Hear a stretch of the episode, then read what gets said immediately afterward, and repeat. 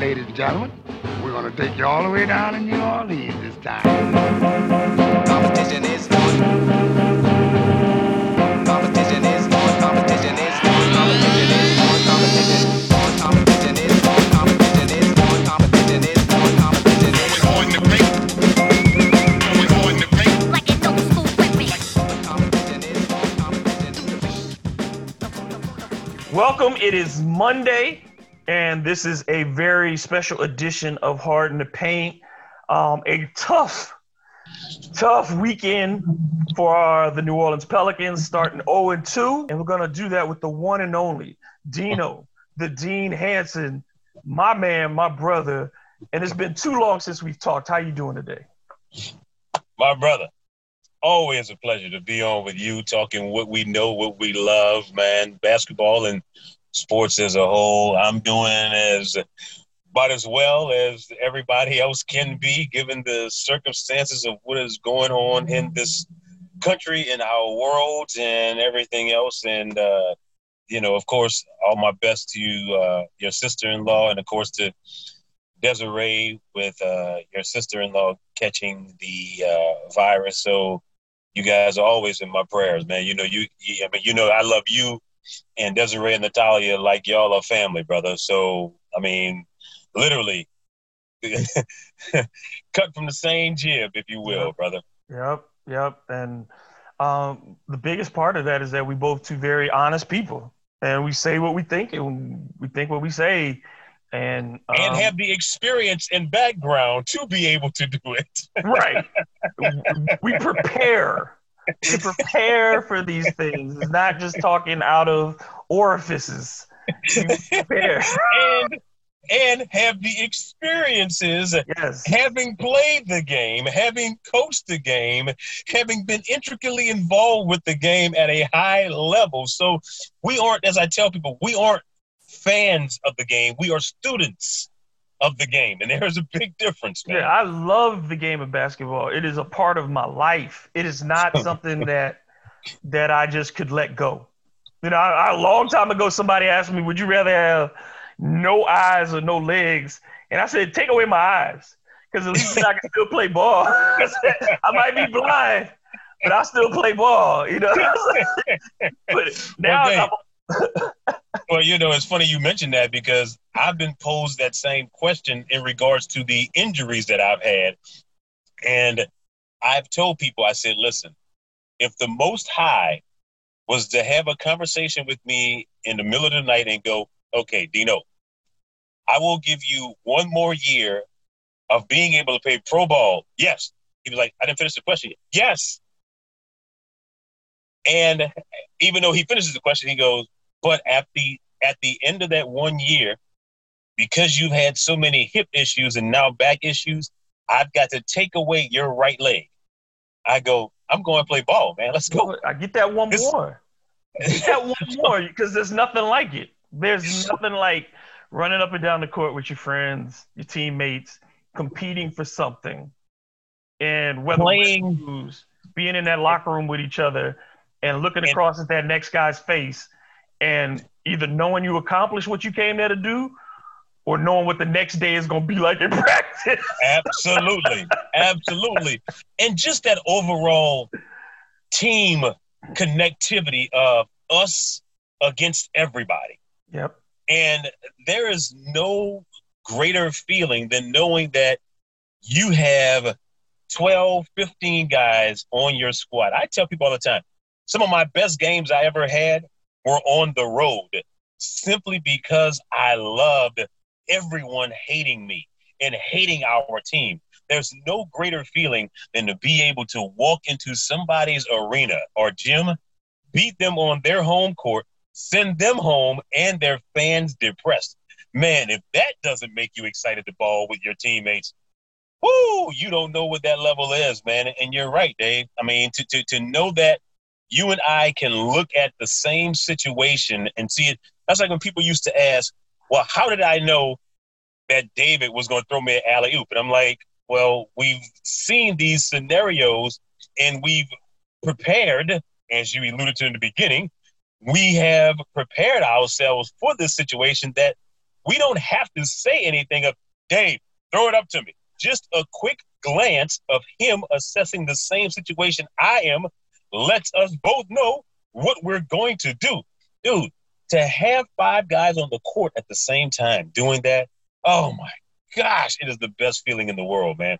To know that when I set a screen or a slip screen and the way you're going to roll and the way you're going to drop the dime and the way I'm going to get double team and kick it out to you knowing where you are, I'm like, the reason why we make it look so effortlessly is because we've done it so many times. We've talked about it when we're watching film. You know, we play with the same level of energy and passion. Dude, there's nothing like it. There's no. nothing like it. I couldn't imagine my life without having played ball. I couldn't. I, I can't imagine. No, no, and it's like you said. Here I am. What, what, twenty something? You know, thirty years passed for me. Yeah, now it's well, not thirty years, but you know, twenty five plus years since I played serious, serious games. Uh-huh. And but the teammates, we still talk. You know, these are the yeah. these are still my guys, and it's like no matter what level we came in in life. You know, some cats came from rough backgrounds. Some of us were middle class dudes. Yeah. But we were all on the team. And, and that right. stuff, the arguments you had in the locker room, none of that stuff matters no. out on the street because we're team. We we we it is a it is a lifelong brotherhood that is unlike anything else imaginable. And it was funny, I was going to post uh my freshman year. It was funny. I was gonna post my freshman year, and you know, at the beginning of every basketball season, you have your like at Oregon, we had our green and gold scrimmage. You know, I'm sure at work y'all had y'all black and gold scrimmages on the school. You know what I'm saying? So we have our intra squad scrimmage to start off every year. Well, that being said, as a freshman, who's still my boy to this day, dude named Randy Grant out of New York City, Uptown, Sugar Hill. All right. So he was a bad boy on the court and off the court, if you will. All right, that's a that's a different environment. That's a Sugar Hill to Eugene. That's culture shock.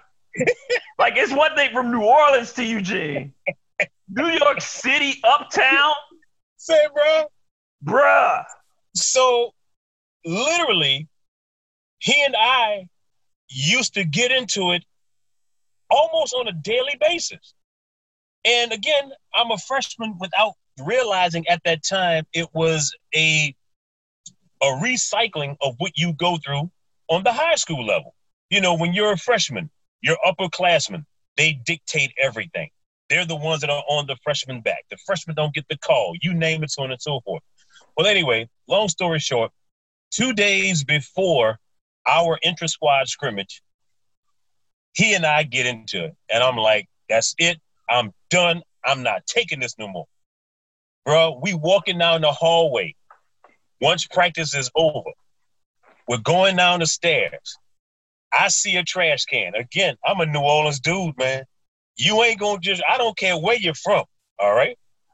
Man, I the aluminum up, trash can or the plastic? I picked up the aluminum trash can. All right, you got to paint the full picture for folks. I'm, I, I picked up the aluminum trash can, and as I pick it up, one of the other juniors who was also best friends with him, my boy Brett Coffee from Nebraska, he sees me picking up the trash can and getting ready to bash Randy over the back of the head with the trash can. Now, mind you, at that time, Randy probably weighed about a good 215, 220. I'm a freshman, so I'm still at 175, 180. So I know and he's six seven. I'm six four. So I'm like, hey, listen, it's gonna be what it's gonna be now. I pick up the trash can, bro, and I get I'm getting ready to start running it down towards Randy. My boy Brett comes behind me. He was like, Man, come here. What is wrong with you? Are you out of your mind? I use a few choice words. Randy turns around and he looks and starts laughing and I'm and I'm still heated, and he's laughing, and I'm thinking he's laughing at me. So now they really got to hold me back.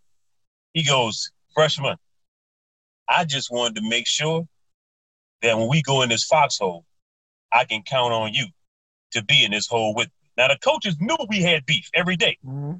And in typical coach fashion, what team does the head coach put me on for that inter squad scrimmage? The same team with Randy. All right. Two days later, now the day between that, we didn't talk. Two days later, we're on the same inter squad scrimmage.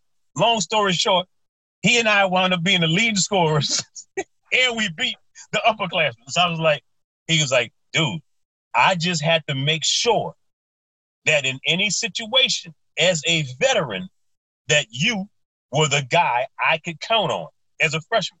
And Dave, you know, as a freshman, you don't get to hang out with the upperclassmen like talking about it. You got to earn your stripes. Mm-hmm. I wound up being a freshman, first off the bench on a regular basis and so on and so forth as a freshman. But again, I had to remind myself you had to earn that level of respect. And what you did in high school means nothing anymore because when you go to college, everybody was the man on their high school basketball That's team. right. And I respected that about him once I became an upperclassman to understand you got to set the tone and set the culture. And it's funny, I lead into that because I know we're going to start talking Pelicans and setting the tone in the culture. Absolutely. All right, so let's let's start with the Pelicans. All right, let's go right into it. 0 and 2. Narrow loss to the Jazz. Let's start there. Um, what were your impressions, Justin? I thought they came out flat in that game. There wasn't a lot of energy from the outset. Um, obviously, the turnovers were a problem. They had 29 total turnovers in three previous games against the Jazz. They get 20 in this one. Um, the shooting was not good from anyone outside of Brandon Ingram for a stretch.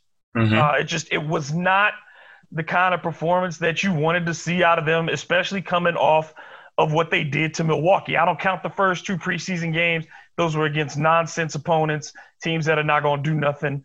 So you come in. I mean, even the Den- I'm not Denver's not going to do nothing, but that lineup that they put on the floor that wasn't their normal lineup. Mm-hmm. But you go to you play Milwaukee, you play, it, you show defense, you protected the rim fairly well. You didn't turn it over a ton. They did have a bunch in the first half, but they come out against Utah, and all the energy seemed like it was gone. Whether Zion, we'll get to Zion Williamson in a moment, but from a team standpoint, energy, execution, decision making, terrible. Well, the one thing I know, amongst many other things that you and I agree upon, is that the Pelicans are consistent. People say they aren't consistent. They're consistent, negatively consistent. yes. Okay, that's the bad thing about it is that let's go beyond the statistics. And I, I tell people that all the time.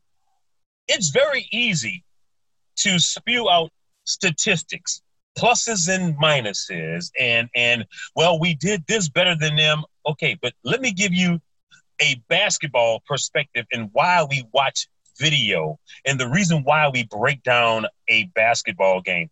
It doesn't even matter, like we said, we're going to get to Zion later on. It doesn't even matter if Zion has a minus 17 or 18 or 19. In certain situations, you want players out there because of their presence and the impact that they can have upon the game. So against Utah, they played no defense. They lack execution all the time. You are in a bubble, and even with the noise of the crowd that is being pumped in there, you can still hear when players are talking on the floor. Dave, we do not communicate at all. And aside from the little surface, oh, this person is mic'd up on the sideline. No, no, no, no, no. I need to be yelling at Dave, what's going on? Dave need to be yelling at me, get over the top of the screen. Help me through the screen. What's going That's effective communication. People mistake somebody running hard up and down the floor as that being the necessary effort. Every coach I've ever had has always said, and I would tell other kids as well, you don't have to be fast to play basketball, but you have to be quick. And quick is You mental. Quick is Exactly. mental. Exactly. Okay. That's great that you are running like a bat out of hell, but where are you running to and what are you running that hard for? Do you understand you don't need to go that route when you are thinking quickly? When What you are great John Wooden statement? Be quick, be quick, don't hurry. don't hurry. Dave, I'm not trying to knock the Pelicans. And I think what people mistake as when we are honest, constructively critiquing and being honest, what makes a team win? How do you get winning and and and and concepts down to build consistency? They take it as if you're speaking negative. It has nothing to do with that. At some point in time, as a coach, if I'm playing for Dave, there's only so much that you can do as a coach to the point that you're going to be like, Dino, when are you going to take it personally that this kid is putting up points on you like you are non-existent? That doesn't bother you. Nope. Like it doesn't. Like it doesn't impact you at all. Like where is your competitive edge and your wherewithal? We don't ever see them taking things defensively as an insult when offensive players are playing against them. All right. Additionally, we don't close down lanes. We don't rotate on defense. We're always a step behind. And I'm going to say this this is not to knock Alvin Gentry, but you are and you play in the games the way you are at practice. If you don't do it at practice, you're not going to do it all of a sudden in a game. That's not the way it works. Practice habits lead to great game habits. And even though we won the rebounding battle, even though it was a good look, a good look by Brandon Ingram at the end, and yeah, if it goes in, hey, we're probably not even having a conversation about Utah. But Brandon had missed his last three or four shots, I believe. JJ, wide open at the top, who was in a good rhythm. It does not diminish what you had done, Brandon, to make that one extra pass to JJ at the top, who had been in a good rhythm, who is a veteran leader, even though he doesn't, he's not a vocal leader, which this team still lacks, because you don't know who the leader of this team is. Jrue is never going to be that. But why not make that one extra pass? I thought he got into hero ball at the end, if you, you, will, Dave. You talk about those 6.9 seconds, he gets the ball. And 6.9 yeah. is an eternity in the NBA. Absolutely. You can go end to end in three seconds. Mm-hmm. Go, we've seen it too many times. We've seen it done. End to end, three seconds. There was no holding on the inbound. There was no, he didn't have to fight to receive the ball. He caught it, and there was a casual one, two, three dribbles to that spot. And like you said, JJ is coming across. Not only do you have JJ who's been in rhythm, but JJ also knows how to draw fouls. Yes. And at a last minute shot, when you have an opponent who's desperate, we know that guys reach and foul jump shooters. Mm-hmm. JJ, at the very least, and we saw him do it against um, Sacramento earlier in the season. Mm-hmm. The pump fake, and you get guys to go into you.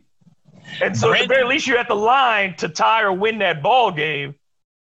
Uh, you know, or you've gotten a better shot from a more accurate three point shooter. From the moment Brandon caught the ball, he had made his mind up. He was going to take the shot. He had decided that. The turnovers and the carelessness with the basketball, let's be honest, Dave, it is consistently an issue, has been not only this season before there was a stoppage in the season, last year, the season before that, and still as we go into a bubble, it's the same situations. If you don't value the basketball, you are playing against any other it doesn't matter what NBA team that you're playing against. If you don't value the basketball, you give other teams a chance to feel as if they're in the game, they can compete at a high level, and you give them opportunities to score. It's just that simple. That is 20 trips down the court that you got nothing. And on top of that, they finished with seven fast break points. So I don't want to hear, you know, people say, well, Utah had 20 turnovers too. But Utah turned your Pelicans turnovers Pelicans into turnovers points. Into points. You didn't turn their turnovers into points. We did not capitalize off of their turnovers. We compounded it by taking bad ill-advised shots, or we would turn the ball right back over to them. And you give up so, 50 plus points in the paint again. So again, 56. that shows 56 points in the paint, paint, and that shows again you are either not protecting the paint at all on the back end, which they don't have people who are blocking shots.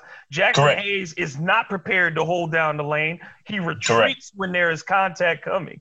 He can only block shots in space. That is the only way Jax can block shots. And then the front line, the guards were not stopping the ball. And you allow people, mm. Jordan Clarkson, who is a streaky player, yes. you allowed him to get in the rhythm because he was living at the paint. He was living at the rim. Another reason why you and I are brothers, because that's the other part that I was just about to touch on.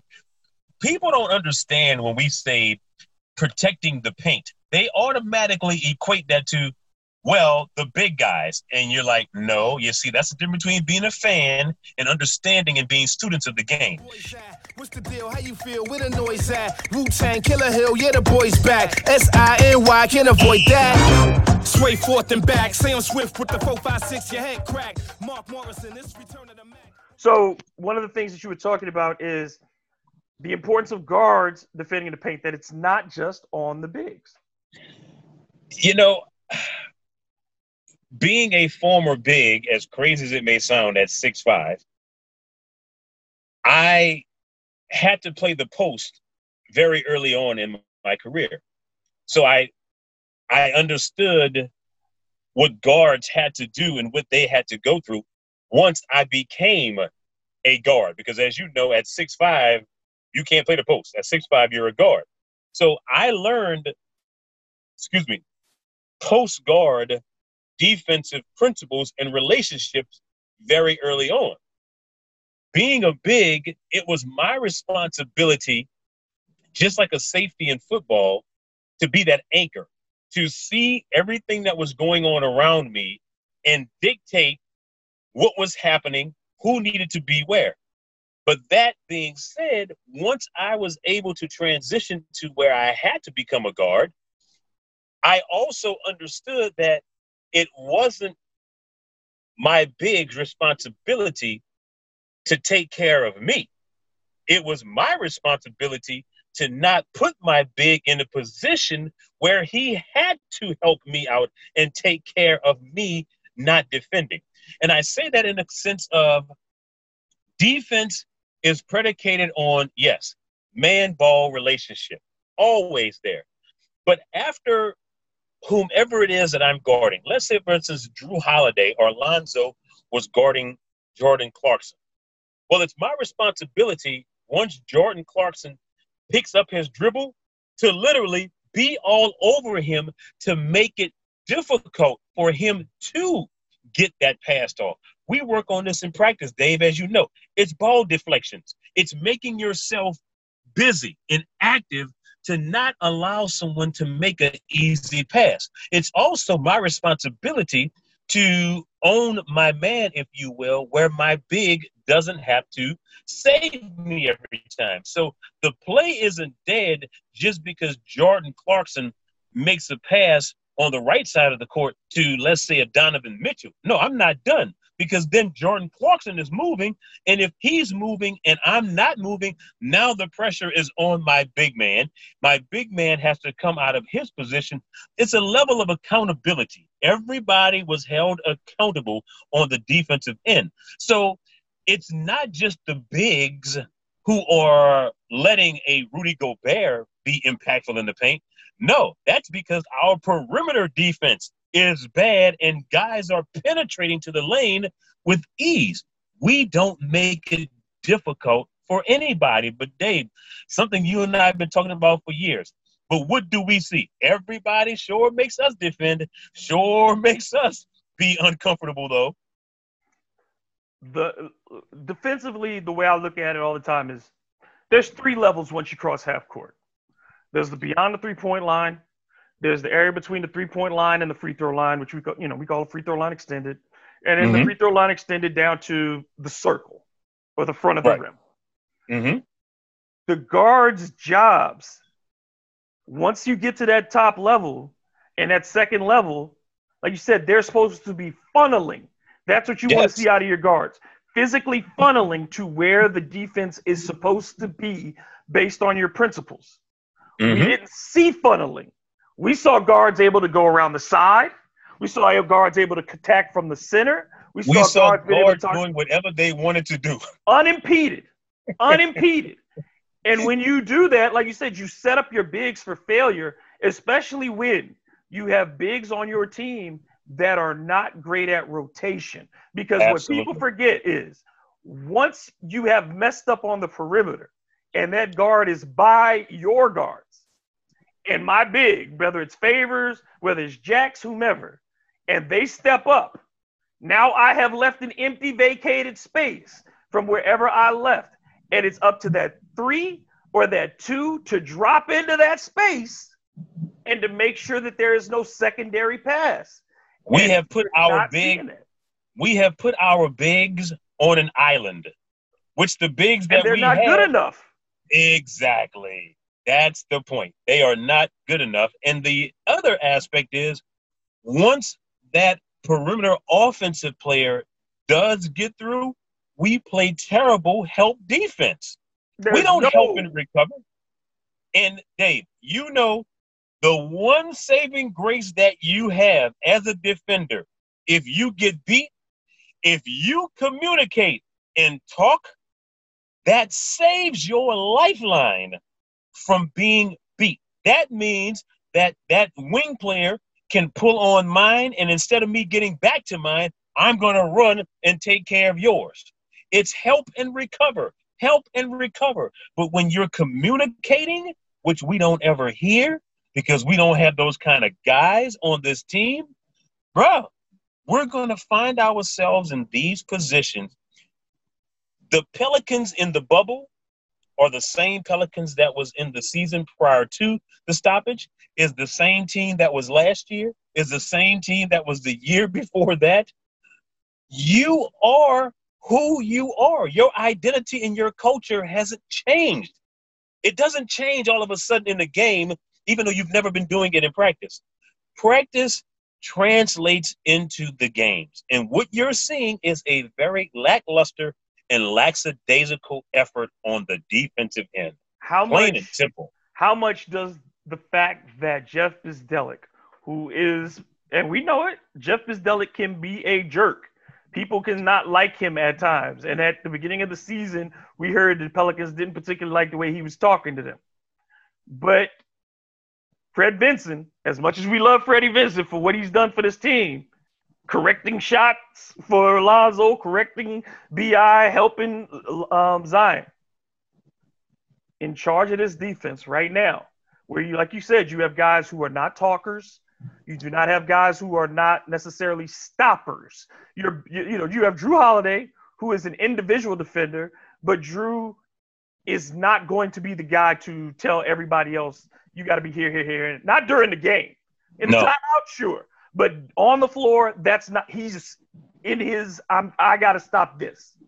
Mhm. Derrick Favors is a great backline defender, but again, not a talker and not a leader in that group. So what you have then is you need somebody to kick you in the ass. And Bzdelik is not there to do that. And they said, well, we talk with him on a regular basis. That ain't the same as having that dude grab you by the collar and Yeah. say, we are not allowing this. And I'm we go point this out because we talked about this offline. Early in that game, Zion Williamson gets his three-point play, and you say, oh, okay, physical. He's gonna be physical in there. Very next sequence, Joe Ingles is coming down the court unimpeded. Zion Williamson has his opportunity. No physicality. You do not send Joe Ingles to the ground. We ain't say it got to be a cheap shot. It ain't got it, but you. This is the playoffs for the Pelicans. You give a playoff foul and you send a signal to the Jazz that you will not, you will not just come into the paint. And that's You're part- setting We've never seen Zion Wilson get five fouls in a game.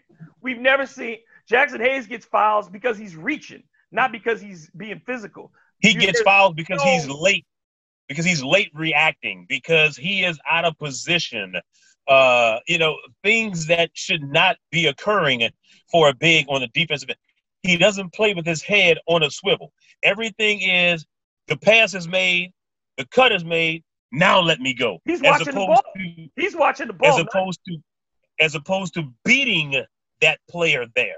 You don't let them or wait till they get to that position because by the time you get there, hence you get fouls, you're late. So with that being said, as you were referring to or alluding to with Zion, you have to set the tone. If this is what you've been waiting to get back to do, because that's all you've been talking about. You've been waiting to get back and play ball at a high level. And especially, Dave, if you know you're only allotted a certain amount of minutes on the floor, Use your you power. have to make you got to make those minutes impactful immediately.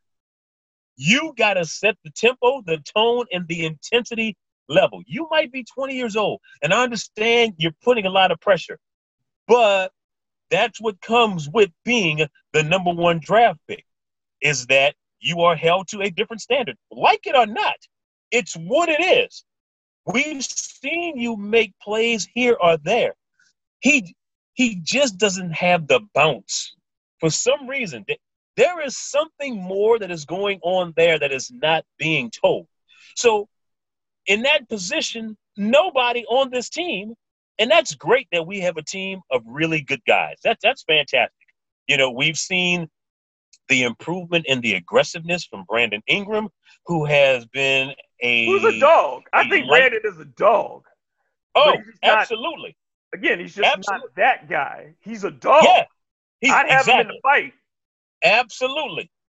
But there's a different level that it, it- it's just not on these guys on this team. And again, it's not a knock on any of them. You know, just like you mentioned, Jrue, we all know is one of the most underrated ball on ball defenders in the league. We've seen him shut other superior guards down, hands down Guards, forwards. for whomever is in front of him. We've seen him do that. They don't understand the importance of team defense. You know, you see stretches, and to be good, there's a difference between being a contender and a pretender. We've seen stretches. That's what pretenders do. Contenders do it over a period of time consistently. And those are just the basketball fundamental aspects that this team is missing. So when it comes to Coach Bzdelik being there, yes, absolutely. Talking to him on the phone today, as opposed to when you're going out on the court tonight, you get two different coaches. Because you get a coach who's in the heat of the battle at the moment, who's seeing what's going on and making the proper adjustments, but then he's also holding you accountable. As a coach in the middle of the day at 11:30, I can tell you what you're doing wrong. I can tell you you have a different voice than you do during in-game situations. It just is what it is. He'd be the one standing next to Alvin saying, "Get his ass out." Yeah. He's not doing it. I need to talk to him. Give him to me Mhm. right now. That's what you're. Yeah. That's what you paid him to do. To come And I find it funny. I also find it funny, Dave, when, when when you touched upon the fact that players were saying that he was being too hard on them, and I'm like, what? unless he's demeaning you, unless he's unless he's Like- calling you out your name and, and demeaning. Look, that's the job of defense.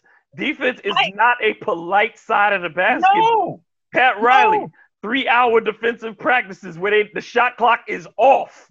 You're like, And just, Dave, you go, you don't have to be the best basketball player in the world to play defense. Defense is just mere desire, attitude, effort, willingness, and understanding angles. If you know you can't play up on somebody because you are slow of foot, you if at them every now and then to make them think, but you still remember, I got to get up and then get right back off of them.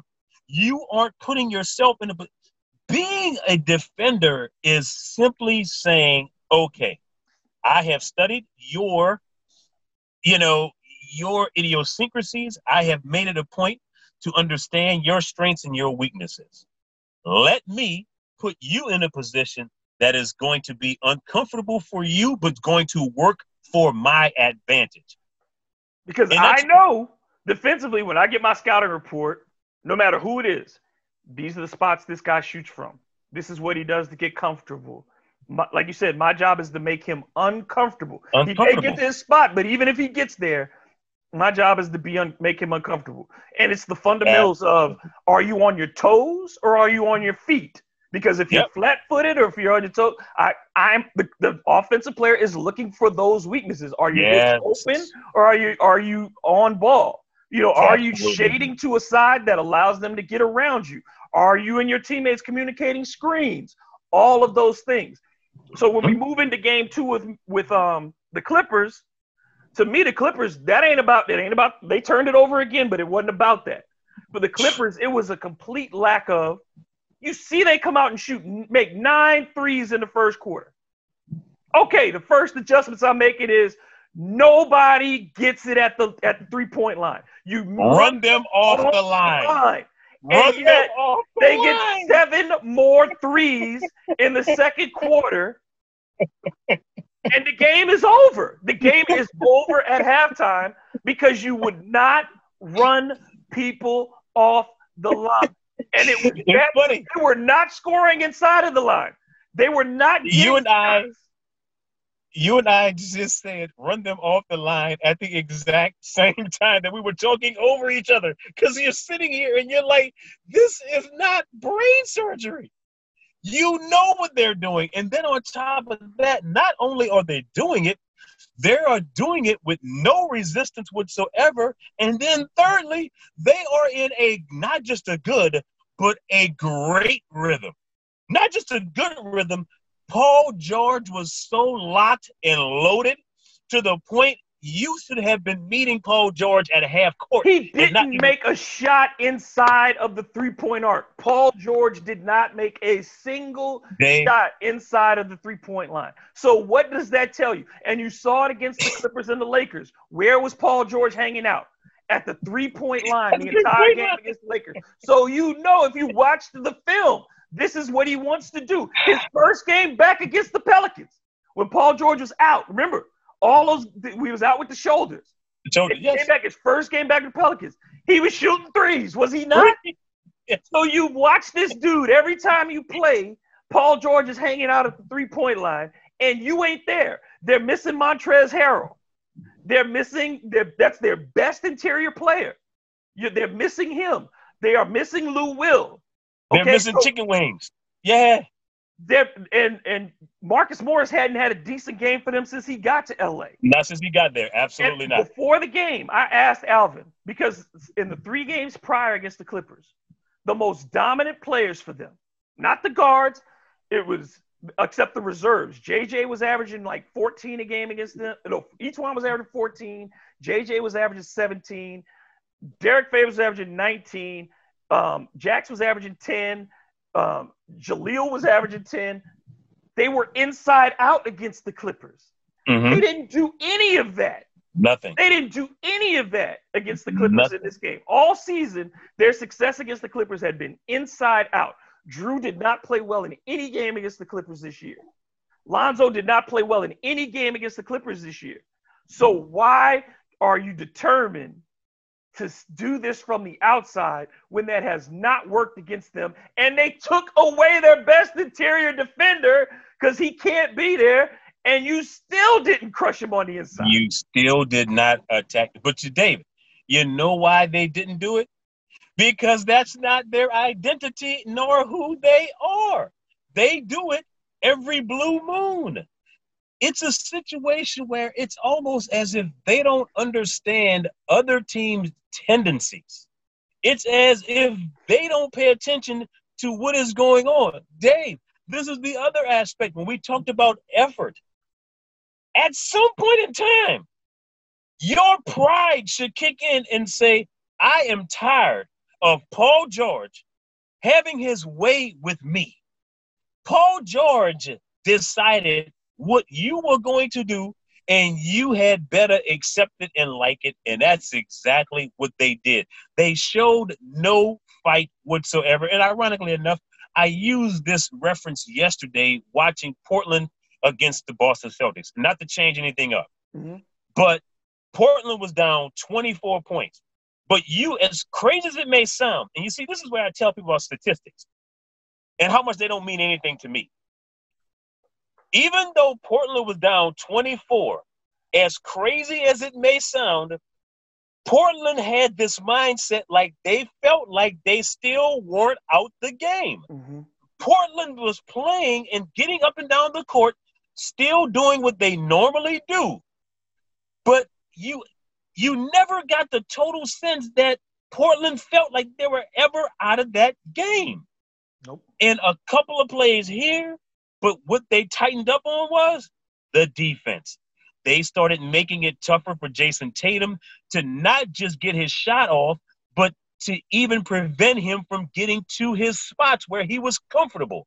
The same thing with Brown, the exact same thing with Marcus Smart.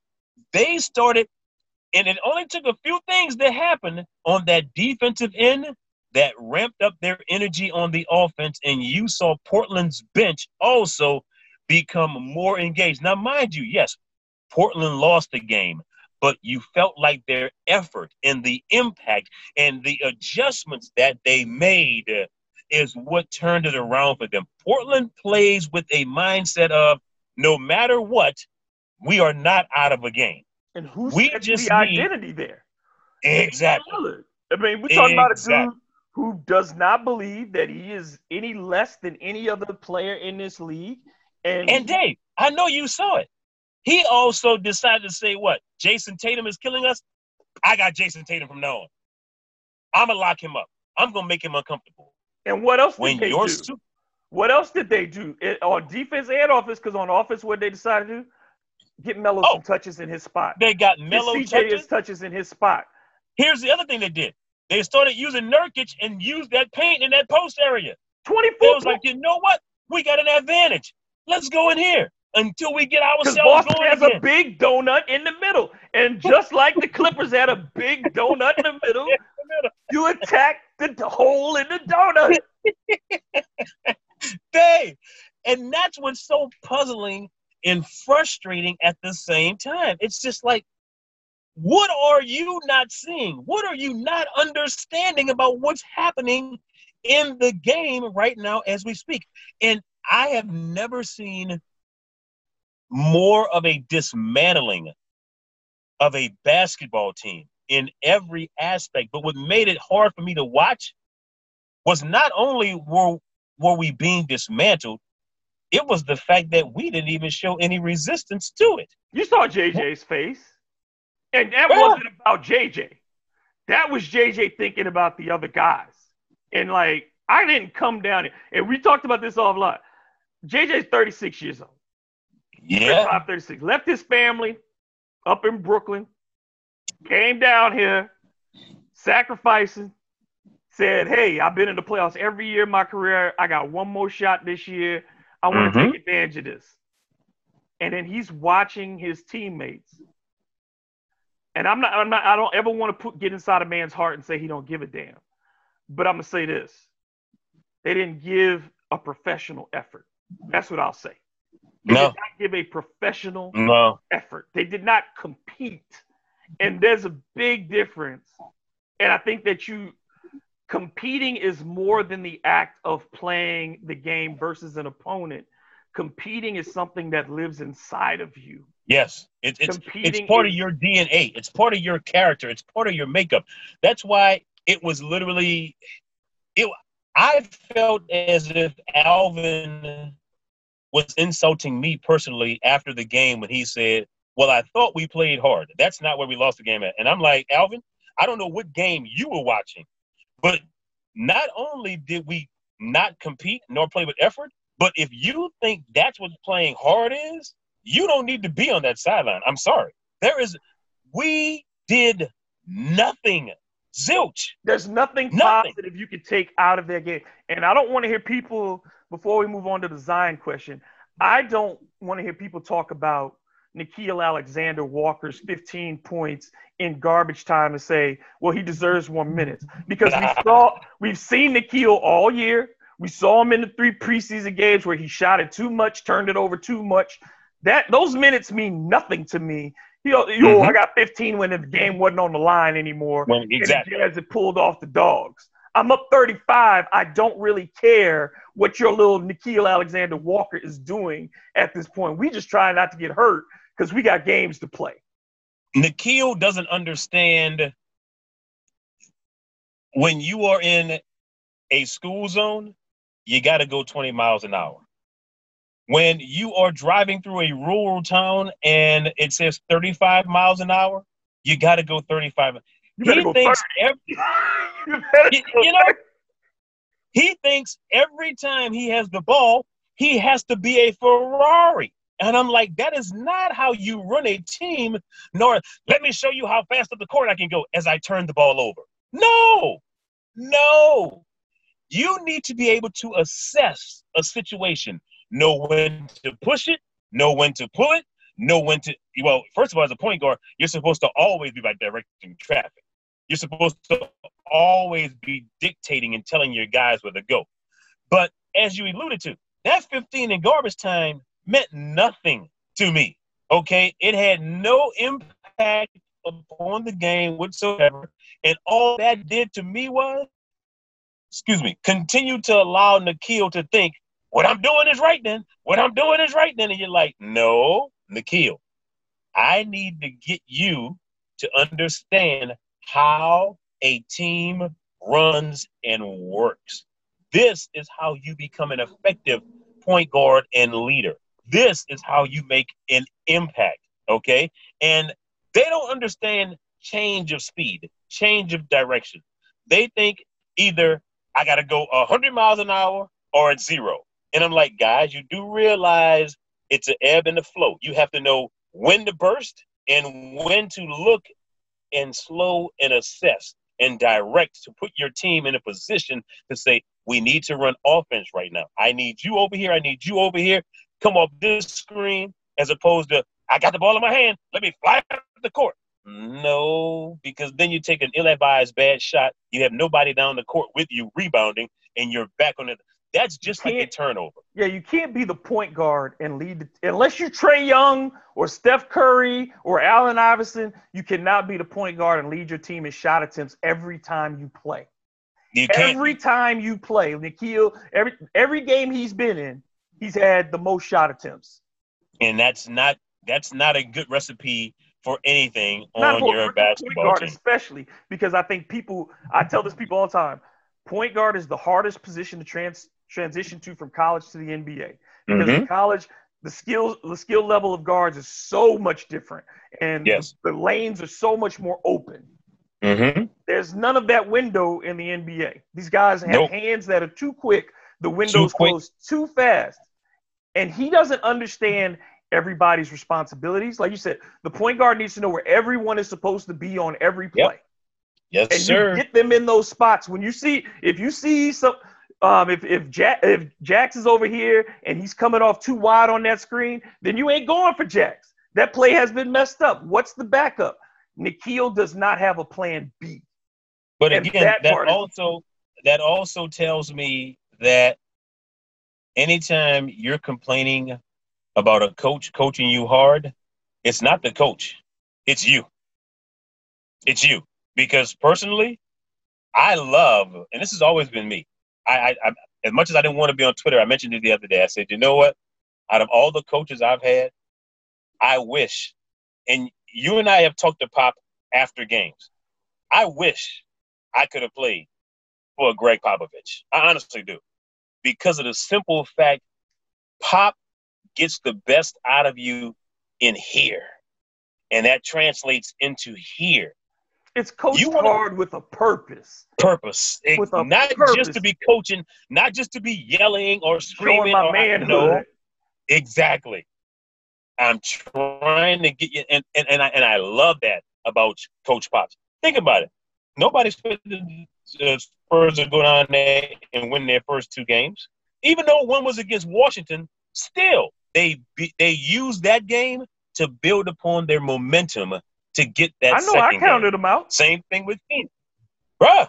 See, the reason why I never count San Antonio out when San Antonio's in there is because of Pop. If you give Pop a certain amount of time to game plan, he's a master genius at it, bro.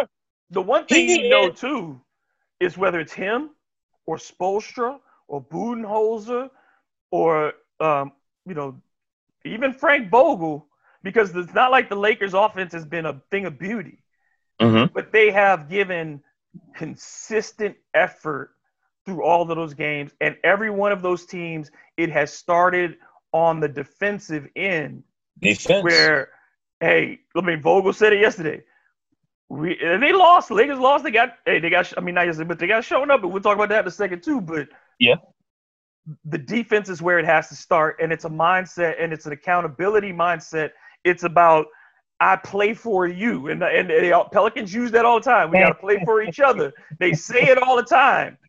And I- Talking about it, in action, two different things. They're two totally different things. And you can see when teammates are playing for each other. You can see it. It ain't on the stat sheet, it ain't a plus or minus. You see it. There's this thing that you and I have. It's called the eyeball test. You can see when guys are playing for each other, when they genuinely like playing with each other, and when they genuinely respect each other. Now, you don't have to like everybody that's on your team, but you're going to respect and hold each other accountable, knowing that this guy has got my back. We ain't got to be best of friends. You could be doing one thing when you leave to go home. I could be doing something totally different. That's fine. But at this particular juncture, we need to be on one common thread to be on the same page for team success. So And one we place- have not shown a propensity to do that. One place that seems not to be on the same page is how the Pelicans are dealing with Zion Williamson. Woo! Um, look, I uh, at, I understand what David Griffin is saying, and I do believe that you're ultimately looking out for the future. This season was not supposed to be a championship season, but you put yourself in that position. You put yourself in a position to go after the playoffs. That is your job, is to go to the playoffs. That's always the job to give yourself a potential to the opportunity to win a championship. No matter what the season is, if it's there, take it. If the it's shot. for the taking, you go for it. So now the Pelicans in a position where basically to get into the postseason, they have to go at worst, at worst, six and two, because you got two more games if you have to play the eight. They can't go any worse than that. But you're really talking about seven and one or eight. No, is is what you are really talking about over the streets. This is a team that has never won more than four games this season in a row. They've never done better than seven and three over any 10 game stretch this season. It's damn near impossible for them to make the postseason. And yet, you ain't getting no minutes out of your number one pick. He ain't got to play mm. 40, but he should be out there running.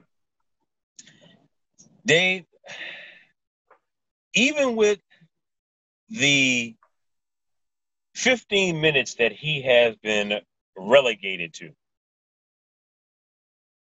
they're just 15 minutes. They're not impactful in the right time 15 minutes.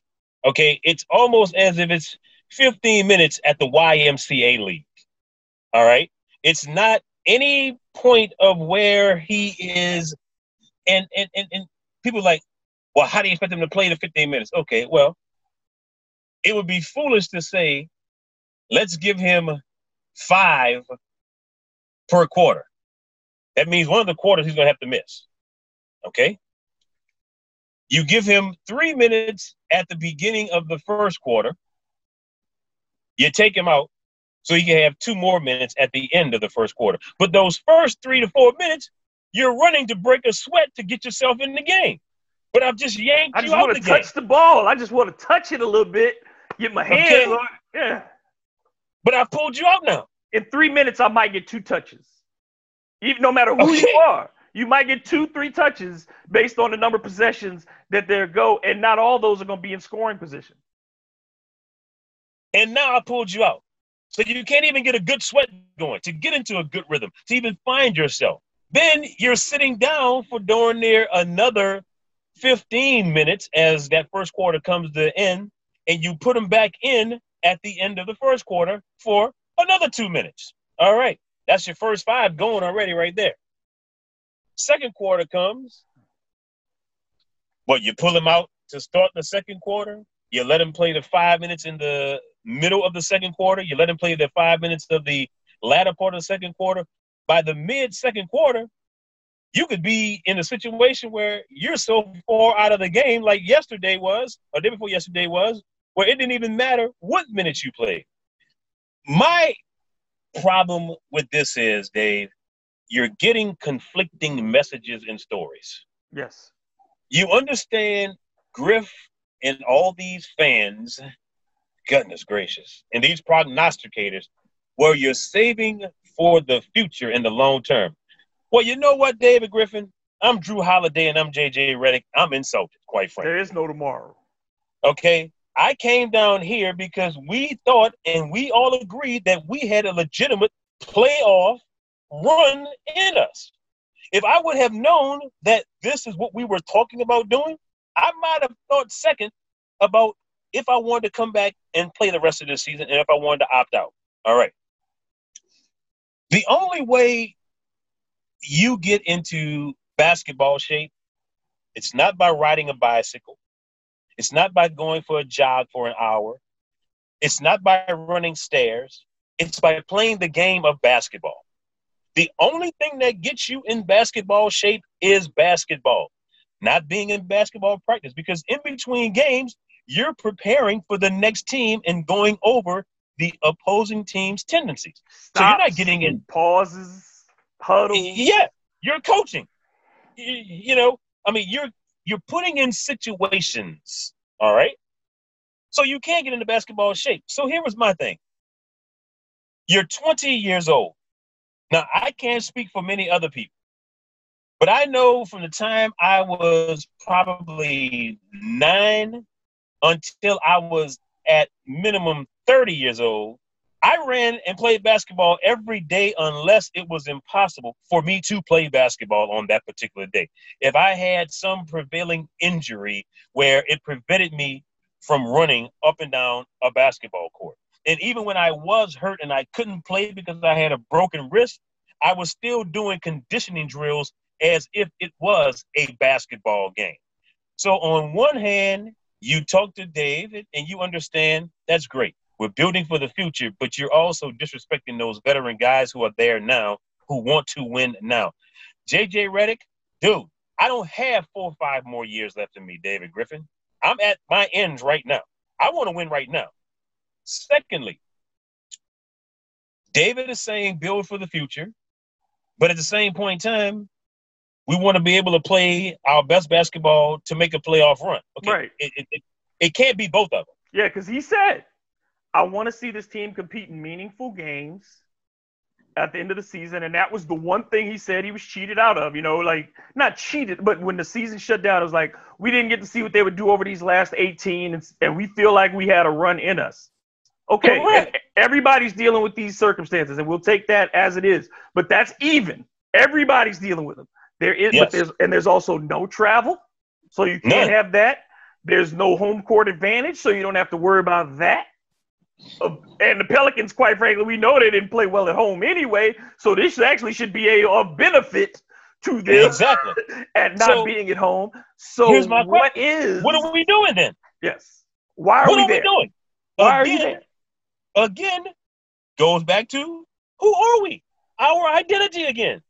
Then you have Alvin who comes to speak.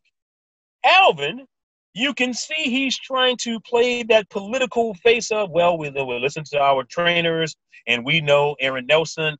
Don't get me wrong. We know Aaron Nelson's history of prolonging Grant Hill's career, prolonging Shaq's career. We get all that. We get all the fact that Zion is a different player, the torque on his body, but don't act as if Shaquille O'Neal didn't have torque on his body. Don't act as if big guys, don't act as if Zion is the first big guy who Chuck, put torque on his body. Did we all not right. see? And I tell people this all the time. Go look at the 1984 Olympic trials. There's some video of it. Charles Barkley at 6'5 was carrying 320 pounds and That's was what- the saying. best player at the Olympic trials. Michael Jordan So will tell give- you that he was so the best.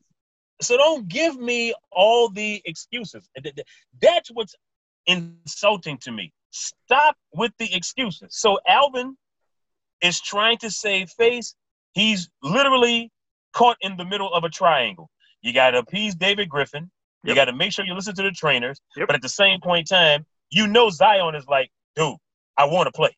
So what does play. that what position does that put you in as a head coach? If you want to play your player, your player wants to play, the organization is telling you from two sides, mm-hmm. no, but your job is dependent on the success of your team. And you are also tearing down a man's personal reputation because A, you are making him look ineffective as mm-hmm. manager because you are saying basically you're not in charge here, which is what we still had under Dell Demps. That was yep. the question. Is Alvin ever in charge? Does he have any say over the roster? Does he have any say in the in the building?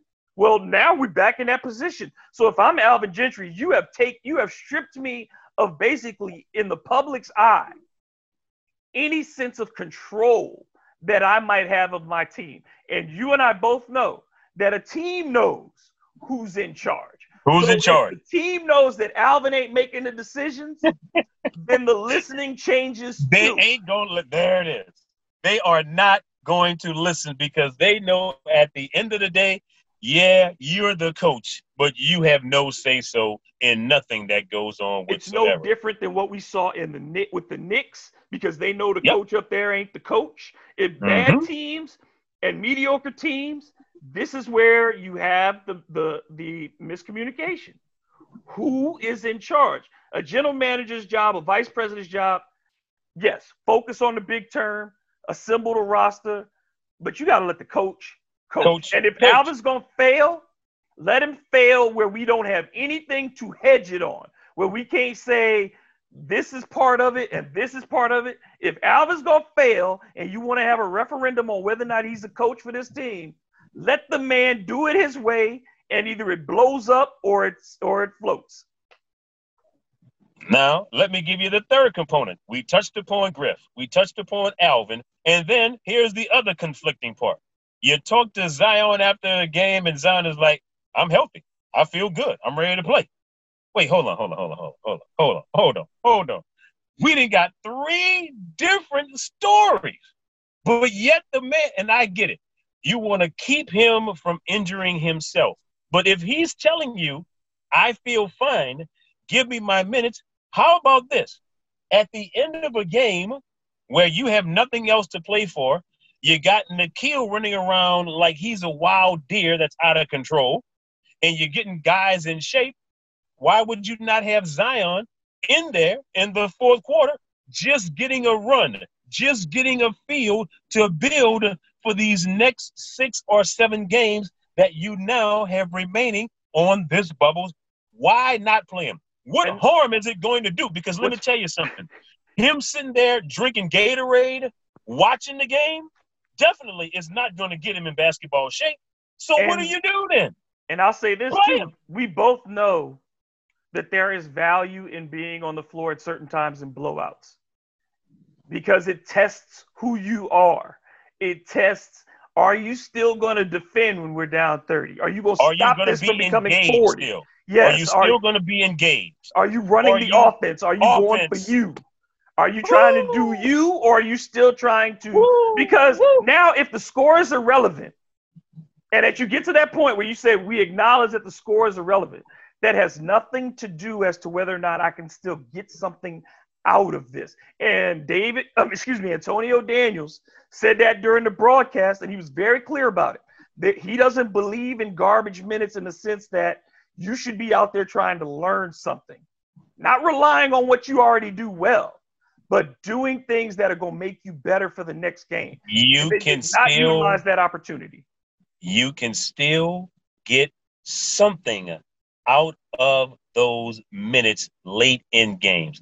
I'm putting you in certain situations. I'm going to see if you're going to run certain plays. I'm going to see if you're going to defend. I'm going to see if you have the resolve. I'm going to see if you're going to be lackadaisical and be nonchalant and not care, or if you're going to take some initiative and pride and say X, Y, and Z. Again, if Zion is hurt, just Tell put us. it out there and say he's he hurt. Play. End of story. But the being in limbo is what's taxing on everybody. If he's healthy and if he can dress, play him.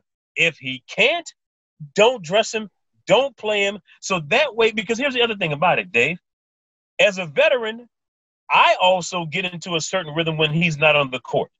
Then you put him on the court. Now I got to change what it is that I'm doing to be more accommodating to him. And it's but not then as soon as time. I do, you pull him out again. Yeah, there you go.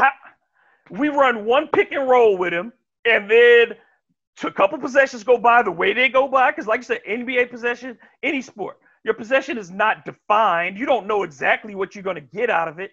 So I ran a pick and roll with Zion. Now, two minutes later, hey, you got to get out. We got to get out. Lonzo and I never get a rhythm. Jrue and, and him never get a rhythm. I don't get to run any cross screens on the baseline to free him up. I don't get to do any throws it throw ins to him. Let him get the gravity of being in the post and yep. having them kick out to open shooters. You got to see none of that from him as a facilitator. You didn't get to see him at the top of the key taking one drive and go to basket because you don't have enough time to set any of that up. So, Dave, here's my confusion then. All right. So, during this four month period that he was in New Orleans per- for. Okay. That he was that, in New Orleans for with the trainers. With the trainers. All right. We also saw pictures of Zion where he was looking like Bane from Batman. All right. He was chiseled. He was rock solid. Remember, let's keep in mind, I am 20 years old. Metabolism I high. Well, I am a well-trained premier athlete. This is what I have been doing every single day of my life.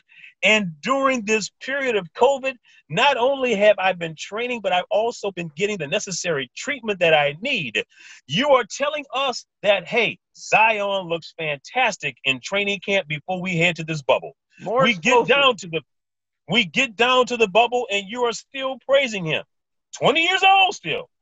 All of a sudden, he has to take a leave of absence for personal reasons. And I can respect that the organization has not told anybody what the personal reasons were. I've business. always I've always had an issue that I don't like that anybody should know how much you're making as a player any dang on way. I don't know how much you make.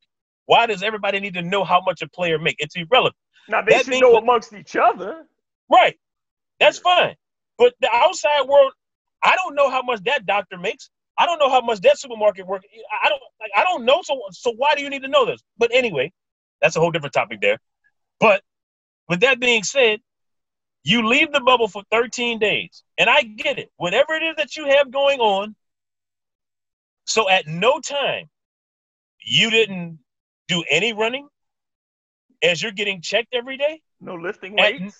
At no time you did nothing for 13 days straight. So you're telling me at 20 years old, the five month period that you had to get in great shape and work out every day and rehab on whatever it is that's ailing you, that five month period all went down the drain in 13 days at 20 years old? Now, he did. Now, physically, did he look chiseled to you in these first two games? Not did at all. Chiseled? Did it? No. Did his, did his leaping look? His explosiveness? Did you see it? I didn't see he, it. Even on he, the lob that he caught, that was not explosive. Mm-mm. Even when he finished it at the rim, yeah, he has a soft touch, but you didn't see the explosion. I don't need the dunk, but I don't see Mm-mm. the lift. That's what I'm saying. The the exact that necessary bounce off the floor, you didn't see it, which is leading me to believe, David, in no time in my life, in 13 days, going away from a game, crack a joke. Just two weeks ago, because St. Aug started practicing about three or four weeks ago in the gym. One day after practice, I decided, now mind you, this is after me lifting weights for about an hour and a half, which I had just gotten back into a pretty decent rhythm for about a week and a half or so. All right. That first day, I was beyond exhausted, no question. But then you see a week later, bruh, I'm upstairs shooting jumpers and I'm back in the weight room again. Dave, I'm 50 years old, bro. Okay? You can't convince me at 20 years old, in 13 days, all the work that you have put into this just diminishes and decreases that significantly? Something ain't right. I, it don't pass something is not test. right. So either there's only three options, right? There's only three options. One, he's more hurt than we know. Right? Yes. That's that's number that's one. one. Right. Number number two is that Griffin is being overly cautious and wrapping him in bubble wrap for his thinking, and I would say probably thinking because the next season starts in December, most likely that he's saying, I'm just saying that's a. I'm just putting it out there. I'm not saying it's logical or makes sense. I'm just saying if I'm if that's what Griff is saying is because Griff keeps saying the long term, long term, long term, then maybe saying I don't want him doing all this crazy stuff for eight games when I got to have him back on the floor in the fall, which again doesn't make sense because it's only eight games. Nick, can I cut you off for one second? But you're a basketball player. You're That's what I'm saying. It doesn't make player. sense because it's only eight games. So you go to take, play eight games and then get a layoff anyway. It's not like 30 games and two months later. It's and it's summer league. It's essentially if you had done a full summer league. Summer league is about 10 games, right? And then you do 10, 10 games. games. And exactly. then you come in a preseason and then you start playing. So it's so not how long do you bubble wrap him? How long do you keep bubble wrapping him? You bubble wrapped him before the season began. You yep. bubble wrapped him to begin the season. Yep. Now you're bubble wrapping him at the beginning of this resurgence of the restart of the league for eight games. When? When you gonna let the boy ball? Again, and I don't mean to cut you off. That was the second reason I know you gave because you said three. That was the second reason. He's 20 years old. Go ahead. And then the other part, what I would just say is psychologically, which seems the weirdest part, because mm-hmm. Zion keeps saying he wants to play, is that psychologically there's some lack of trust in his body that he has. But it doesn't seem that way. Now, so so to me, the the only logical thing you can go to, logically. Now, again, that's a presumption on our part. Mm-hmm. The logical thing you could only think is that he's hurt more than you think. Yeah, and and they are trying to gauge him,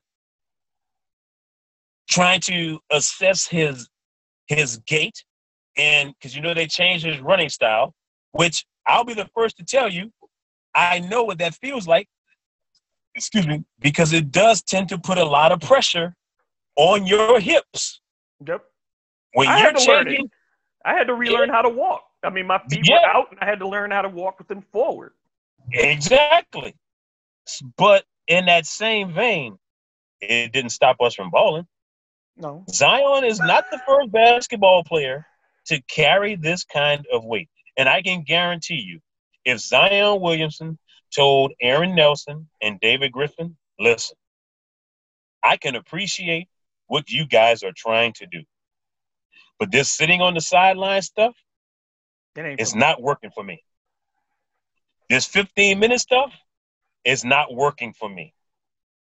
I need and want to ball. I understand the long term picture, the big picture goals, and everything else from A to Z. But guys, either let me ball or don't dress me. You don't think David Griffin is going to say, we got to let him ball? Let me ask you this. Because here's what's going to happen. Mm-hmm. You're going to wind up losing him. That's what I was about to ask you. So in three years, they'll obviously they'll do the fourth year extension because they have the rights. And we saw this when we and you and I were very close in on this because you know we were close to the situation, you closer than I.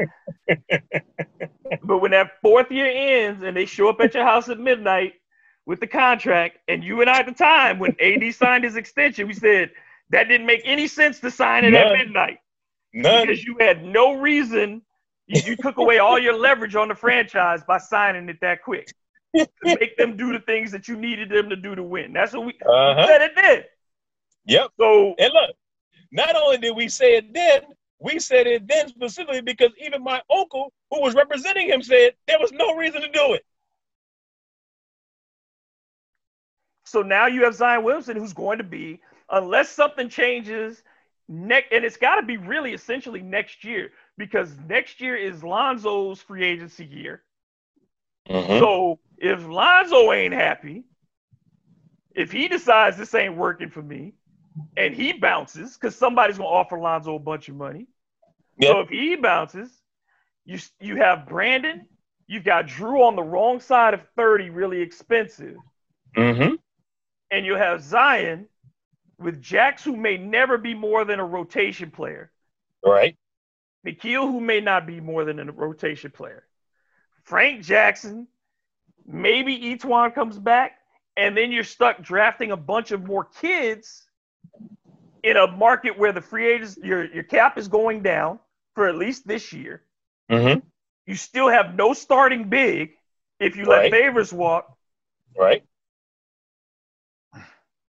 Dang. So the future could go, and I'm not trying to be a pessimist. I don't want people to think I'm a pessimist, but No, I'm just saying the reality of the business is the future can go from extremely bright to extremely cloudy in a heartbeat. And Dave, how is it that one game before Utah, he's on a minutes restriction, but then a day and a half later, well, he's no longer on a minutes restriction. We're going to play him, you know, whatever we feel is best. Hold on, hold on, hold on, hold on, hold on, hold on, hold on. You got my mind in the blender here. Because you told me you're gonna ramp him up with minutes over three games. That's what you said. You like you did. You said everybody else ramped up over three games, and like you said, on the second one, no minutes restriction, but we're gonna watch his fatigue level. And isn't part of basketball, running, football, is it? Catch my second win. I got to get to that level where I catch my second win. Second win to keep going to get over it to better my first part of the win of conditioning. So And you only get that where? playing on the court. That's it. That's it. There's no other way to get it. And that is what is so baffling. Just come, uh, but again, it goes to something that you and I have been talking about since day one the lack of communication and transparency. And I'm not saying you have to be, you don't owe it to me or David Grubb. You don't owe it. To, you don't owe it to anybody. But there is a level of being forthright and saying, "Listen, guys, we feel exactly what you feel. Here is the situation at hand and why we're doing it this particular way." But if you're going to do that, that means that Alvin also has to say the exact same thing, and Zion has to say the exact same thing. You can't have three different people with three different stories. You just can't. And again, Dave, I'm going to take it personally. If I'm Jrue Holiday, I left my wife, who's about to have another child, and my kid. If I'm JJ Redick, I left mine as well. We're older veterans. Derrick Favors Yeah. said he's missing two birthdays for his children while he's down here. Had I known this is what your intentions really were, despite you telling me we are here to battle and compete for a playoff position, if I would have known you're going to be talking about the future this and the future that, I'd have said, but listen, play the young guys and let them get their run in their time then. And we'll stay home. And the vets will stay home. And y'all do what you got to do.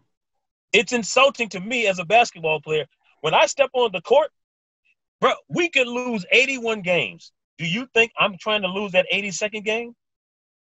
I'm there to win no matter what the circumstances are and what your plan is. I'm there to win, not just to go through the motions and plan for two, three years down the road. I may not be here in two or three years, man. And it's the responsibility of the organization to put you in position to win. If you win. fail, once we put you in that position, that's on the coaching staff and the players. But if you're not giving me full access to my toolbox and you're telling me to screw in something with a hammer, it ain't gonna work. And that's what they keep trying to do is screw things in with hammers. And I don't understand it. No, sir. Now, Let's you. go. Let's go to this. So now the Pelicans are a game and a half back of nine of the nine spot. They got Memphis today, who's in the Yes. eight, and I think it's firmly in the eight.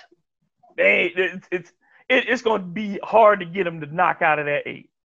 But Right. Portland now, San Antonio now, they've all moved ahead of you. Mm-hmm. And you have to now finish, you have to finish basically two, you have to make up two games in these last six to get past them. I I said from the beginning that Portland was the most dangerous team out of the guy out of the teams outside of eight. I still think that today. Uh, they may have a harder mm-hmm. schedule than the Pelicans, but I just don't know how motivated this team is going to be, especially if they lose tonight to Memphis.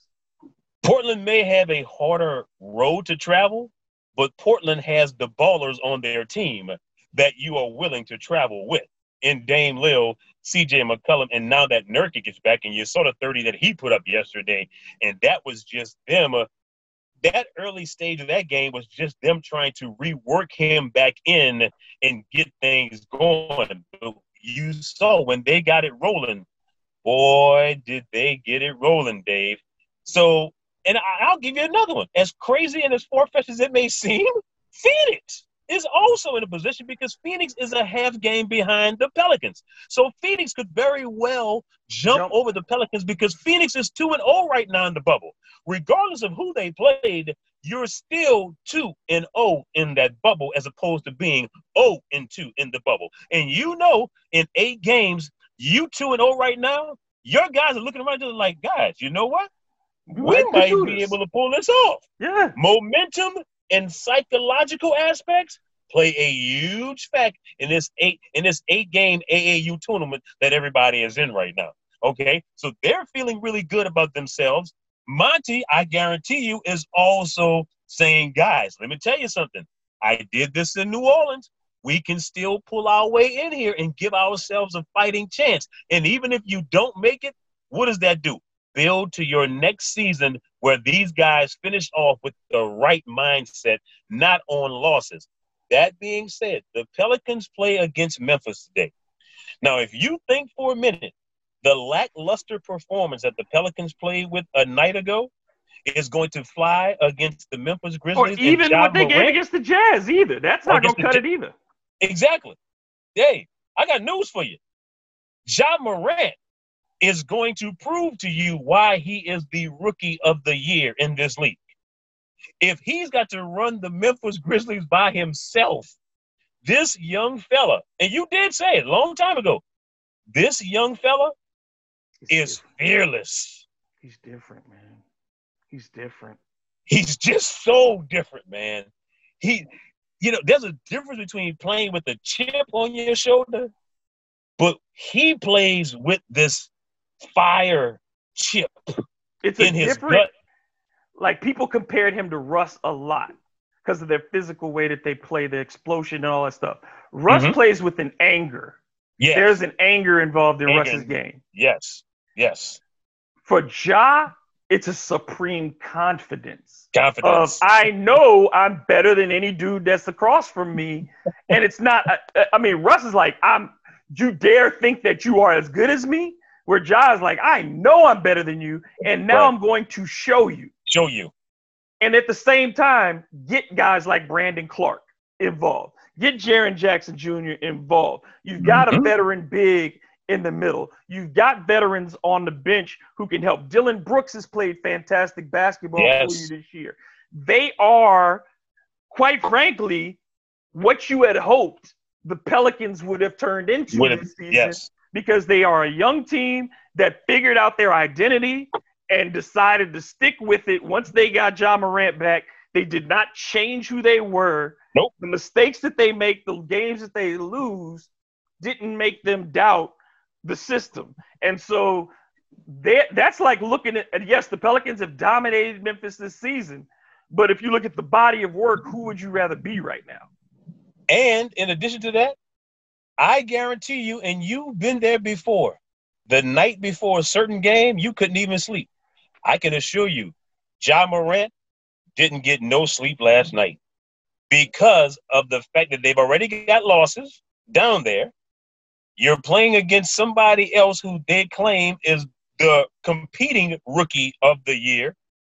You coming out, if I, the Pelicans not only have to match Ja Morant's energy, But they have to go beyond and above Ja Morant's energy in this eight game bubble. Because it starts with Lonzo remember- Bubble, though.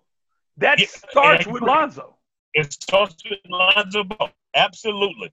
Absolutely, wholeheartedly, it starts with him. But if you think Ja Morant and this Memphis Grizzlies team aren't salivating right now, I got news for you. Tonight is going to, you are going to find out exactly who the New Orleans Pelicans are or possibly could be, depending upon if they are willing to meet the challenge and do it consistently. I'm not saying you're not going to have flaws where you, you know, where you slump off certain things. I'm not saying you got to play a perfect basketball game, but your pluses overall, and I'm not saying plus minus, but your good needs to far outweigh your bad. Your effort has to be there, not once the second quarter starts. You see, and I'm so tired of the excuses of, well, we got off to a slow start.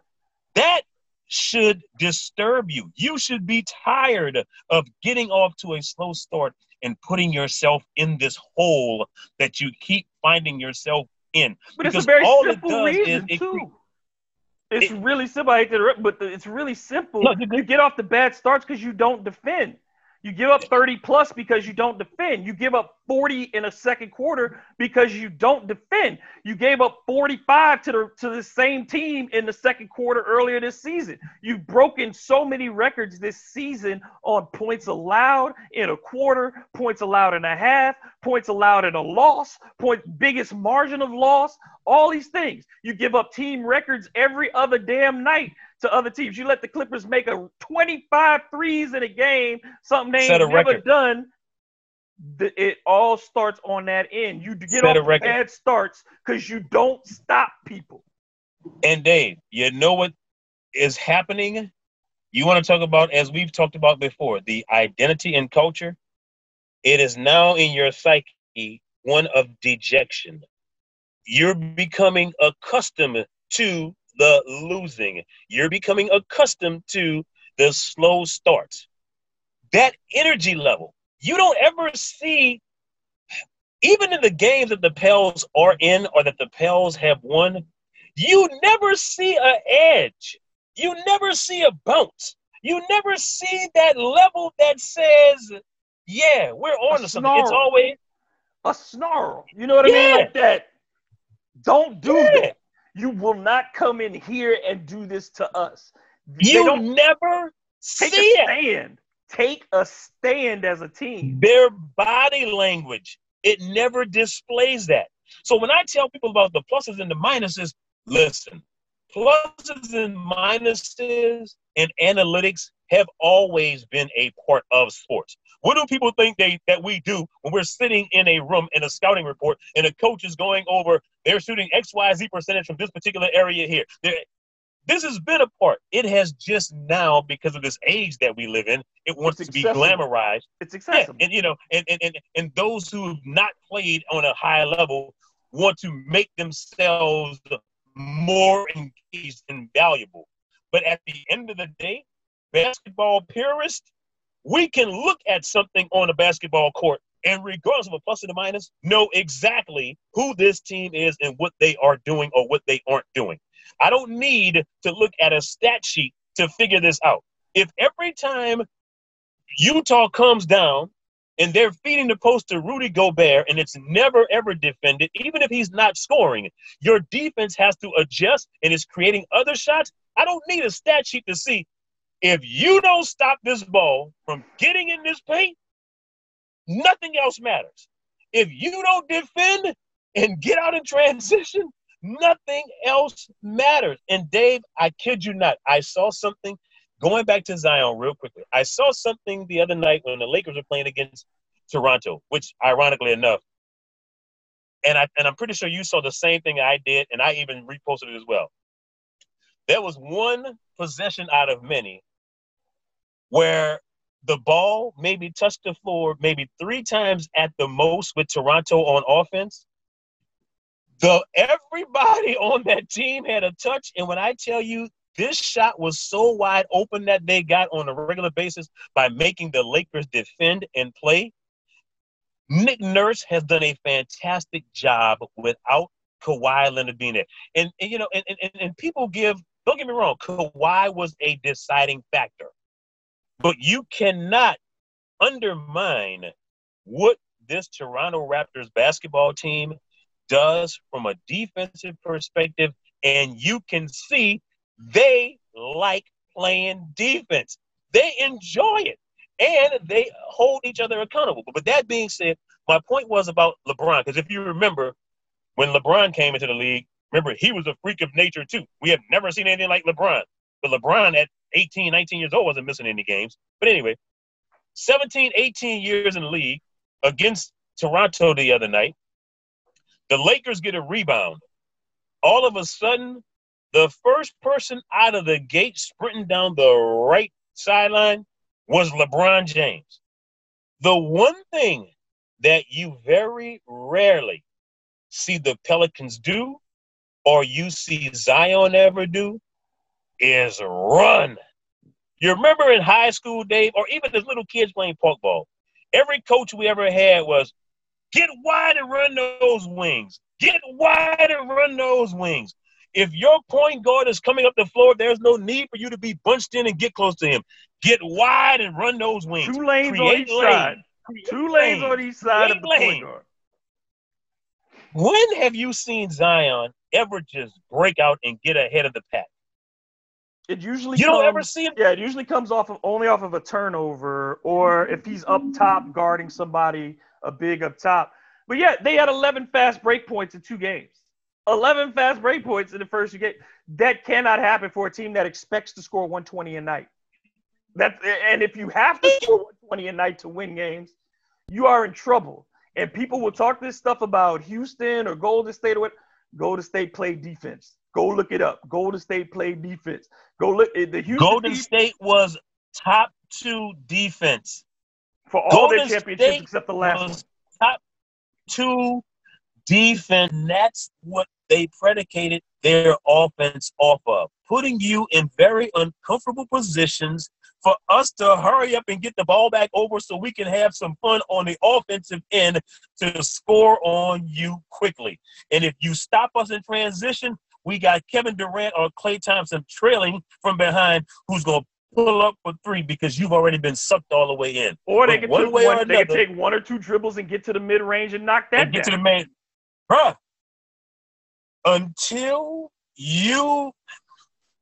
The, the thing that's frustrating as a basketball purist, where is your energy level? Where is your bounce? Where's your joy to be on the court playing? Dave, if you know you got eight games for your livelihood, this is what you put out on the floor? You got eight left. Now this six. Is, now six. You, yeah, yeah, now six. But you dictate your fate. You said all season long the Memphis Grizzlies aren't better than us, and they they don't deserve to be in the eighth spot, and we beat them twice. Okay, that that is a true statement. You have beat them twice, but they're in the eighth spot. Like it or not, they're in eight. It's not up to them to catch you. It's up to you to catch them. So you can determine your fate for the play-in game. And this is how you come out. This is what you do. The NBA set it up for you and for everybody to see Zion Williamson for 15 minutes in two games? 15 minutes? Advertisers ain't happy, that's for sure. Not at all, brother. the league ain't happy, that's for sure. All right, let's move on. Um, all right, uh, well, first, let me just give you, give you your chance to predict tonight Pelicans or Memphis. Oh. You know, the emotional part of me the wanting part of me, knowing what we could be. I,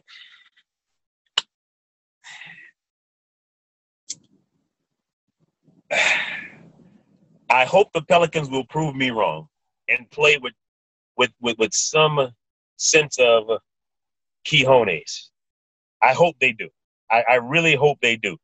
But Dave, if they do not come out the gate and send a clear message. If they do not come out of the gate and let it be known despite these first two games, we are still going to compete at a high level. And if they don't supersede, not just match, but if they don't supersede Ja Morant's energy, there's no way the Pelicans are going to win this game. This I'm ain't sorry. a gut check game. It's They a have pride not- game. This is a pride game. Yeah. What pride do you Like take they have profession? not shown me, they have not given me a reason or shown me that they can win this game tonight. They No. just haven't. No. They just haven't. and they're going to be and I- favored in all these six. But yeah, And I'll be happy. I'll be happy to be proven wrong. But let me tell you, even against Utah, Utah didn't even play their best basketball. And we acting like there was a moral victory. No, no, no. All right? No. Utah didn't Donovan Mitchell didn't even get going. All they right. got nothing from the bench other than Clarkson. They got literally no other points from the bench other than Clarkson. Mitchell played okay. They didn't have Bojan Bogdanovic, who has murdered you in two games. All right. Ingles didn't go off. It wasn't like No. he went off. You just didn't play. You didn't play. You didn't seize the op. You gave Mike Conley, who is really playing on one leg at this point. Mike Conley is is washed as a elite player. He can be a role player, but he ain't elite anymore. He's not. And he got 20 on you. I said it at the end of the game. The Utah Jazz didn't beat the New Orleans Pelicans. The New Orleans Pelicans beat the New Orleans Pelicans. All right, because you had every, you had every, and again, I'm not going to even just put it the up like this. The fact that Brandon Ingram had to make that shot in order for you to win is sad, because you shouldn't have even been in that position to begin with against a Utah wounded Jazz basketball that team. you had a I'm sorry. double digit lead on You shouldn't have even been in that position. in the second half. You had Okay. a double digit lead in the And I second think half. what happens more than anything else, Dave, so many of these fans, they, you know, they come from an emotional standpoint instead of understanding the game. Leave your emotions out of it. Let me give you the basketball breakdown of it. They do not look like they want to compete, nor they have an edge to compete. And and and and, and again, even if these six games are favorable for you, you don't think those opposing teams are going to come out with an edge of saying, you know what? They haven't won at all so far. Let's keep it that way. and they're tired of the they're tired of the hype. They're tired of hearing about Zion. They're tired of Yep. hearing about Lonzo. They're tired Yep. of hearing about the Pelicans. And these teams got are gonna take it personal, and they want to come down there and embarrass the quite embarrass the shit out of them and treat them. You know, I mean, that's just the simple fact of it. And that, all that, and you put on the fact on the chance that they're not really chasing eight. If they get to eight, that's fine. But all these guys know is I want to be nine. So if you get to nine at the very least, they're all saying we can, like you said, now all of them are in position to jump past the Pelicans. So Dang. then the only thing you're looking for if you're the Pelicans is a lottery pick that you don't need in a draft that you can't, unless you can get a top three again, you're getting a lottery pick that you don't need to get San young. Antonio, San Antonio is playing without LaMarcus Aldridge. Okay? Who's and they don't have without, they don't really have anybody in the post uh, but Poeltl has stepped up and is out That- there eating cats up. And you've got a guy in Gregg Popovich, who I love dearly, who is a mastermind genius. They have gone down there and won two. Phoenix has gone down there and won two. And I'm telling you, you know you've been in this position before. When you get a taste of success and winning, even though you weren't expected to even be there, now all of a sudden you're like, fellas, we didn't won these two. Why not see if we can go ahead the rest of the way? Shit. Nobody gave us a shot to begin with. And what are you doing? You come down there and you win your first two. It doesn't matter who you played, you were supposed to lose to them as well. You won your first two games, and now you are kind of salivating at the palate in the sense of, hey, why not? Let's just give it a shot and see. A it- different mentality as opposed to losing the first two, and you got to convince yourself that you can get this one now. And in two more games, you could you're gonna be talking about teams that are mathematically eliminated. You yeah. So when you talk about or teams that have secured their spot, once the Lakers wrap up that one, they're gonna ramp down as far as LeBron's minutes, AD's minutes. The starters are gonna rest more. So then that impacts the Pelicans because the teams that play the Lakers are now getting an easier. Bro, the Clippers, if they once they clinch their second seed, Dallas is already locked in and clinch the seed, but they can still move up to six. So you got teams, and then on the East, once Washington's done and they say, "All right, we're ready to go home," because you know they're ready already. Mm-hmm. So that Oh, affects absolutely. who they play. That if Orlando, it affects how they treat it. Because once Orlando's got the eight locked up, and now they've lost Jonathan Isaac, they're not going to be trying to get anybody else hurt. Yeah. It don't, don't do them no favors Nope. to try hard over the last eight games.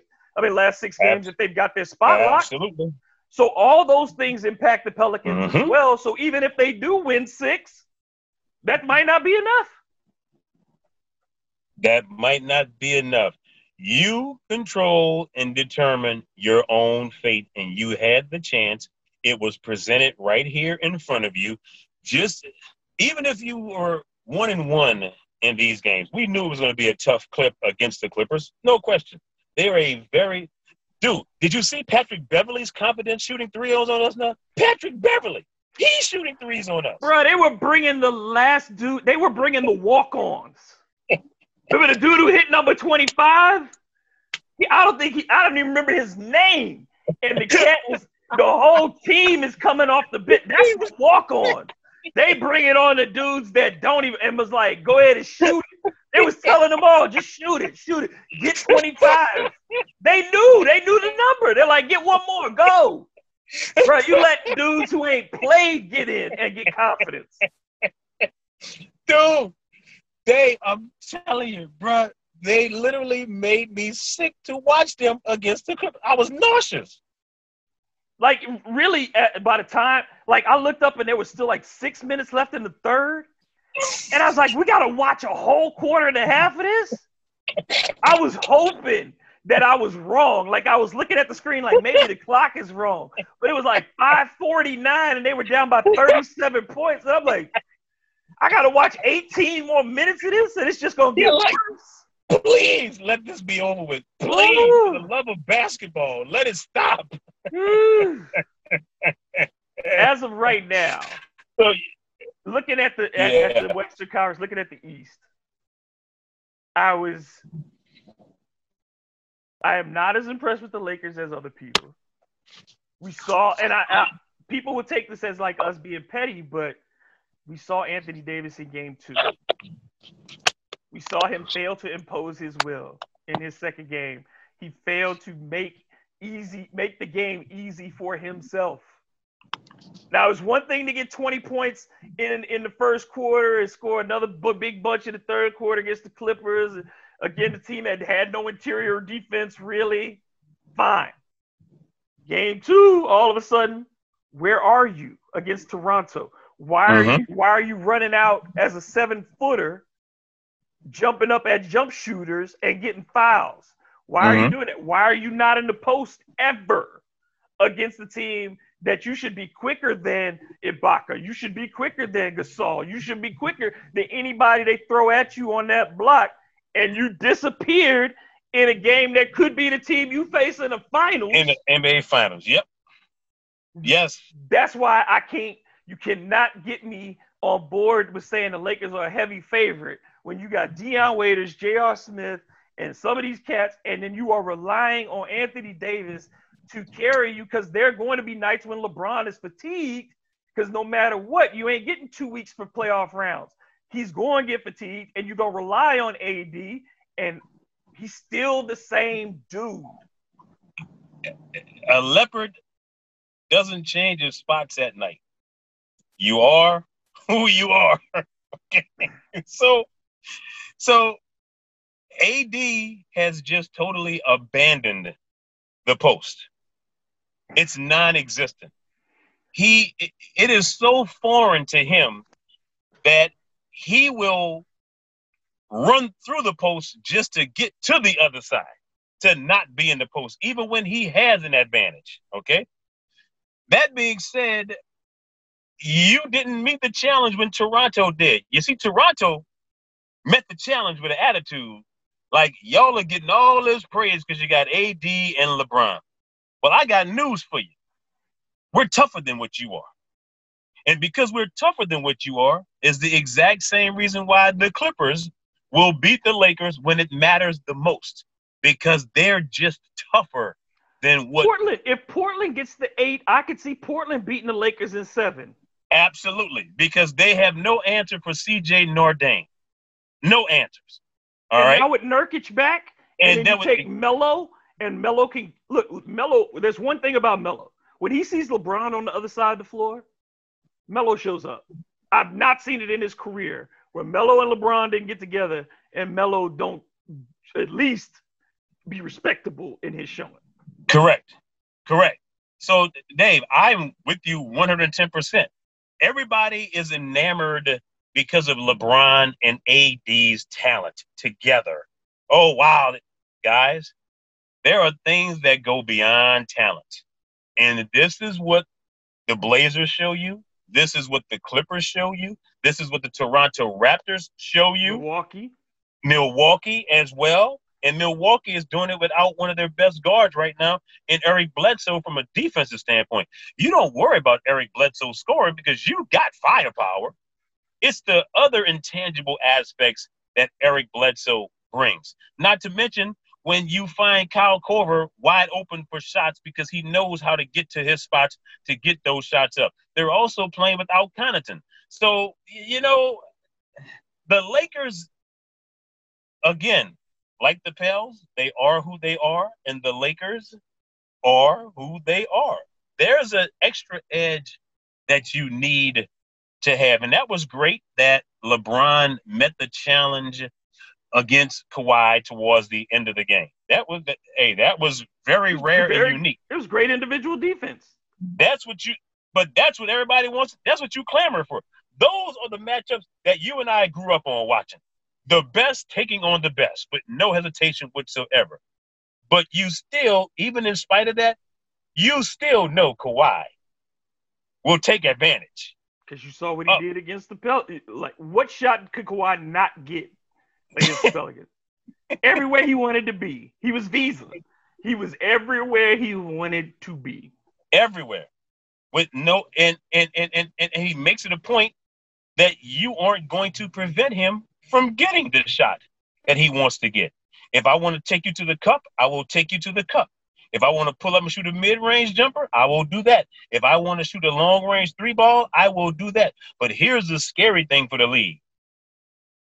Once Paul George and Kawhi are playing at that high clip, together at the same time, Dave, You That's a can't scary get situation. It. That's the whole thing is when you put those three, when you have Pat Bev at the top, Kawhi and Paul George on the wings, and Harrell is on the floor protecting the rim, and they're sending out whomever they choose at the four at that particular moment, you are not going to get buckets.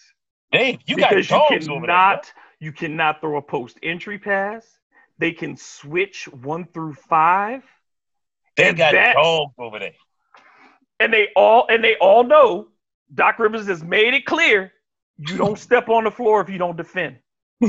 and that is where the Pelicans have to get. You don't step on the floor unless you defend because everything else comes from that. The best teams in this league, the reason the Milwaukee Bucks were on pace to win 70 plus games this season is because they defended at an obscenely high level Absolutely. and gave them because they can o- withstand Brook Lopez shooting under 30% from three.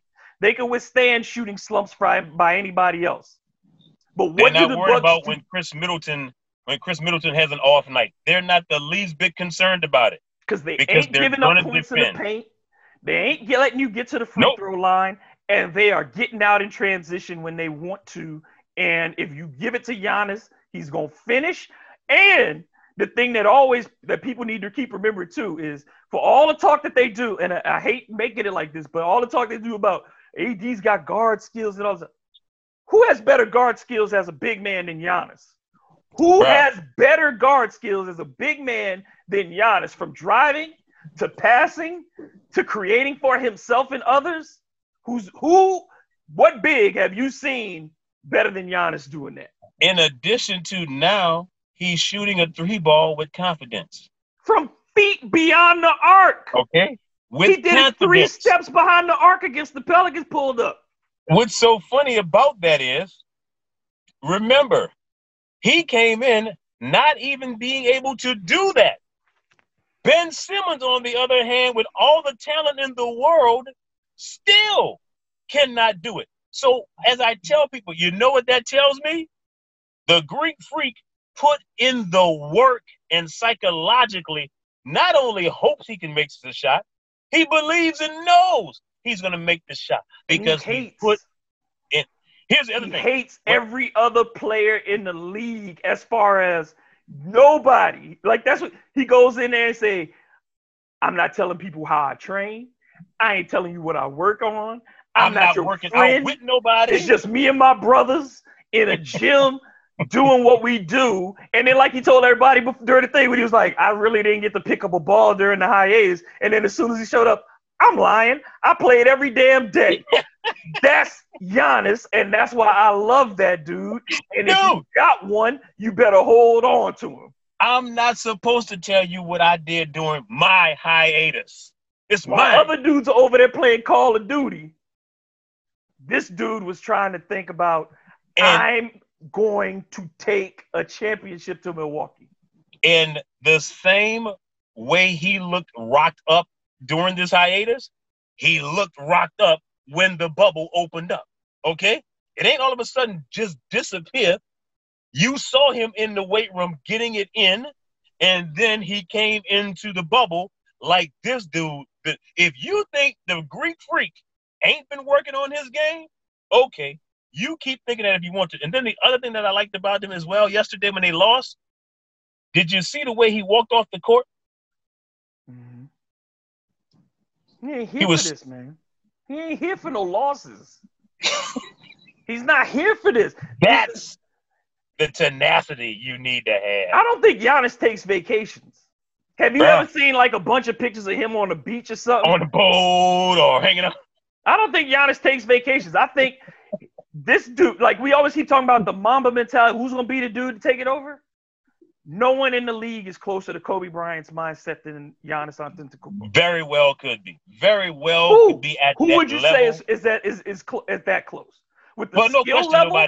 with the skill level, the competitiveness, and the desire Bruh. to get better all the time. Name another player in the league, especially Dave. 25, 26, and under, who's even And close Dave, to that. here's the thing about it. You've seen the continual improvement from Giannis every single season that he's been in the league. He has added another element, and that's that Kobe-esque mentality. He has added another aspect to his repertoire that lets you know this guy is committed to putting in the work The footwork in the the post, best. the Bruh. footwork in the post. He had, like you said, he had none of that when he came in. None That's of why that. the Bucks were putting him out facing so he could drive. Now, nobody is a better post scorer than this He- dude either. He He's the can give it to And let's not forget this, Dave. What's the other thing that he does? He plays defense and will come from the weak side and get you. He defends. He defends. And, he not just pride. shot blocking shots. Like you said, he clears when he gets it wide. He is deterring you from even attempt, and that is so much a part of interior defense too. So that when people say, then that's what the thing is with Gobert, and that was the thing with Mutombo, and that's the thing with the great rim protectors of all time. It's not only that they can block your shot; they get you thinking about it before you even put Before ball on it. the ground. Yeah. Cause you're like, do I really want these problems? Can I do this? Everybody ain't Vince Carter. Everybody ain't Michael Jordan. Everybody ain't putting one of them dudes in the rim. You gotta think about whether or not you want to roll up on Giannis or Rudy Gobert or those kinds of guys. And there's not a single dude on the Pelicans, including Zion Williamson, that you got to worry about running up on in the paint. Those are guys that you're thinking about already do I, like you said, do I want to make this decision with my life? Even in transition, when you have the ball and you are you are already looking, is he closing? Is he closing? Because that's seven feet running at you with them strides. You hearing them footsteps? You hearing them footsteps? Is he closing? You looking? and you know in basketball, sudden, once you look, sudden, all of a sudden you got a lane to the basket. You're like, let me go ahead and pull it back out. let's let's run some offense. or I'm gonna I'm gonna do the slow up and hope he runs into me. But you're done, and that's you have to get to that level. Jrue, like yeah, Jrue is a great on-ball defender, and people don't right. want to deal with him in that regard. Right. But there are four other guys on the court. True indeed. And the other four guys are not being guarded by Jrue Holiday. Bro. And they have to step up. And one guy who's been criticized, and rightfully so, Derrick Favors, um, has not played well in these two games.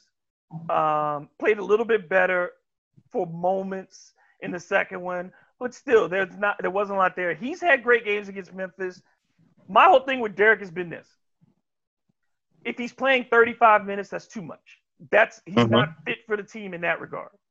But when you have nothing at the rim and he is as good an interior defender as he has, you got to at least have good 25 minutes out of Derrick. Yeah. And they're not getting a solid 25 right now. I'm not one to catapult him out of here. I don't I don't think you're going to end up paying him 18 million next year or anything like that. Mm-hmm. But you can't sit him either because no. if you sit him, it's a track meet through your lane and people will put up 70 as yeah. they have on the Pelicans this season. Absolutely. Dave, you know, it's it's it's one of those situations where I just have felt like for the individual talent that the Pelicans have on their team, they haven't been put in successful, useful team situations overall. That's great that, you know, Lonzo has improved his shooting. But it doesn't necessarily mean that every time you get a good look, you shoot it. That's not smart basketball, especially when you're not making them right now at this particular clip. Or okay? inside, got, either going two oh, for in, going 0 for nine or two for nine inside the arc. You know, I mean, I mean, you have to understand that. So people want to predicate, well, we got a good team because you see individual talent every now and then. It doesn't mean that the pieces work together. It doesn't mean that they know what each other is doing. You know, that's fine that you got 10 fingers right here. But if they all don't do this, there's no interlocking. If you got two that's in here and one that's over here, it, it, it's not going to work. And that's what happens. They always seem disjointed, as if they don't know what each other does best for the team's success. It's almost as if they aren't being as if they aren't being coached properly. And they and they aren't put in the situations. You know, yes, as a player, it's up to me to execute, but as a coach, it's your job to put them in positions to be effectively executed. And the five guys standing on the perimeter just doesn't work. It just it just doesn't. And now, I'd like to see. I, yeah, go ahead. I was gonna say that's fine if you got five guys on the perimeter, Dave, but you have this. Guys make a pass, and I'm cutting all the way through another side of the lane. Or guys make a pass, and I'm gonna go set an off-ball screen. Movement, action. Because we end up seeing two guys in the same place for the Pelicans too much. And that time. to me is a, if that is not on the coaching to me. That part now certainly there's some things not being coached well, but when you end up with two guys in the same place, you don't know your play. Because that should never happen. You don't know, and if you do know the play, you don't know how to react when it breaks. Because as much as I can write up a play as a coach, the important part is the reaction to what the defense does as an mm-hmm. offensive player. If I'm not the one with the ball, I can't change what the defense is doing, but by my movement, I can. And people right. keep forgetting that creating space is not just a function of shooting, it is a function of player and ball movement. Ball movement. Absolutely. I used to tell, matter of fact, I still do. I tell kids all the time now, I go, listen, even if you forget what the play is, that's fine. Don't worry about that. Just move.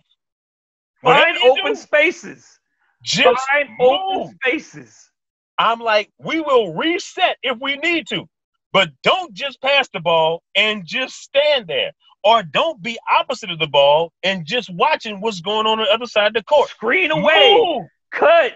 Do Move. something. Just Make the move. defenders adjust to you. Because if you are standing, you are doing the defense a favor. a favor. You are doing. I are- don't have to get in my stance. I don't have to move. I can I watch ain't the ball work. and recover. I don't have to work. I don't have to do nothing. If I got two I- guys on the opposite side of the floor offensively who are not engaged, then I have what I have done is effectively killed my offense. Because in the Right. 80s, you could get away with that. I could put two guys on the other side, throw it in to my big man, and let him work. Mm-hmm. You ain't got big men like that now. Nope. Now, You so if you're standing, you are not a threat. You are not a threat. You're not even you're not even a fake decoy threat. You're even standing the out corner three is supposed to come from movement. The corner three is supposed to be I'm in that arc area, and when the ball is, I'm able to slide down in that spot because my defender at the arc is dropping in to stop penetration, which leaves this vacated space in the corner for me to shoot the three. So you're Yes, not sir. standing there waiting for that shot in the corner, except in transition when you run out to that spot in the half court, it's supposed to come from movement. That to me is one of the main things that I learned when I got to college. As a wing player, my assistant coach, God knows I love this man to death. Boy, he taught me basketball like there was no tomorrow. The great George Living. Big guy, so he used to call me. Big guy, let me tell you something. If you dump the ball inside the post to Randy Grant or Brett Coffey, and your defender sags down to go and help, and your bigs kick that ball back out to you, and that defender runs to the same spot where you were when you dumped it in, I'm pulling you out the game. That's because you are not moving. Once you dump it inside, that defender who drops off of you, when they run back thinking you're in that same spot, they're supposed to be on their head wondering where the hell did you go? You need to move. And it doesn't mean only move when you have the ball. A real scorer, an effective scorer, moves even when he doesn't have the basketball in his hand. because you're constantly thinking about how do I make the next pass easier. Like you say, even if I don't have the ball, if it's going to be coming from that side, if somebody is throwing it cross court, how do I make that distance as short as possible? If it's going to swing back across, where am I going to be? If my big man is coming across the lane, where do I need to be in position to throw him an entry pass? All those things are about movement and reaction. And if you don't understand those things, if you cannot get out, like you said, if the defense knows where you are at all times, then you are a waste. You have You're the only person who people should know all the time is if you are Shaquille O'Neal and you can't do nothing but say that big mofo is gonna be on that block all game long. Right, right. But if you're a even Joel Embiid can't keep his behind where he's supposed to be. if you're a perimeter player and the defense knows where you are all the time, you are ineffective. I gotta sit you. You are not helping our offense whatsoever. As a matter of fact, you're doing more. If anything, you are helping the defense more than you are helping our offense. if I know that every time you're going to catch it, you're going to shoot it from that spot, you're not helping the, your your offense. Yep. It's predictability. Just because you have tendencies, everybody's got tendencies. Tendencies. Yes. You are yes. not supposed to be predictable. Yes, sir. And if Yes, once sir. I figure you out, and I know it's just like uh, a defender, you know, when they're watching a crossover. Oh, he always does this before he brings it back to the Before- ring. Yep. Okay, now once I figure that out and you don't change it up, if your rhythm is the same every time, then you're gonna get stripped, and I'm going the other way for two. That's like my ex fiance. She watched games with me every now and again. This is when I was on the West Coast. She'd watch a game with me every now and again. And while we're watching the game, I'd go, he's going to drive baseline. He's going to go to the middle. And she'd be like, How'd you know he was gonna do that? I go, Well, you can see by his feet. Every time he does something when he's driving to the baseline, his left leg is always back here when he makes the catch on this. So even though he's gonna fake like he's going left, he's always going to baseline because that's his go-to. And she's just like, I go, but again, you got to understand, this is a lot of time watching tendencies. This is a lot of video breakdown. This is what goes on when you are watching video. You're not just watching video to say, hey, let's watch the game or what happened yesterday. No, you are putting your teammates in positions for them to be effective. This is the reason why you have scouting reports. This is the reason why you're going over this. This is the reason why you need to have your bigs who are pulling you through sometimes when they come out and they're hedging on the screen. People don't understand that because they look at the game. They don't dissect and understand the game. And that's, you know, that's one of like we were talking about earlier to begin with on the podcast, brother.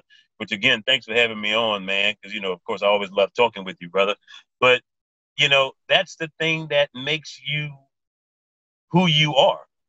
You focus on those things. You break those components down in order for your team to be effective. You spend the time in there. You're not just watching a game. You're looking at what is actually transpiring. You know what? Had I dropped off from my defender just one more foot in that passing lane, this point guard wouldn't have been able to get through.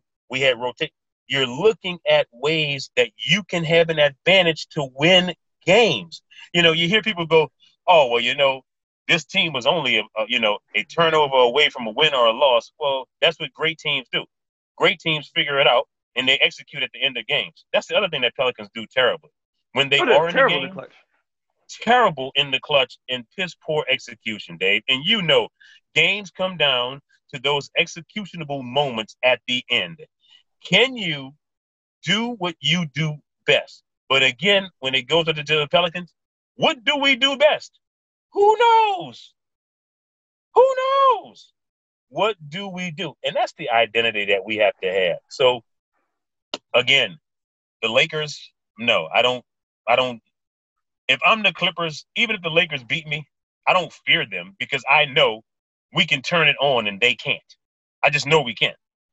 Uh, the Raptors, the Raptors are proving to everybody that there's a reason why they were, I want to say, what, 22 and, and three without Kawhi when Kawhi was in Toronto. Like, so don't diminish us as if Kawhi was the reason why. He he was a huge component, don't get me wrong.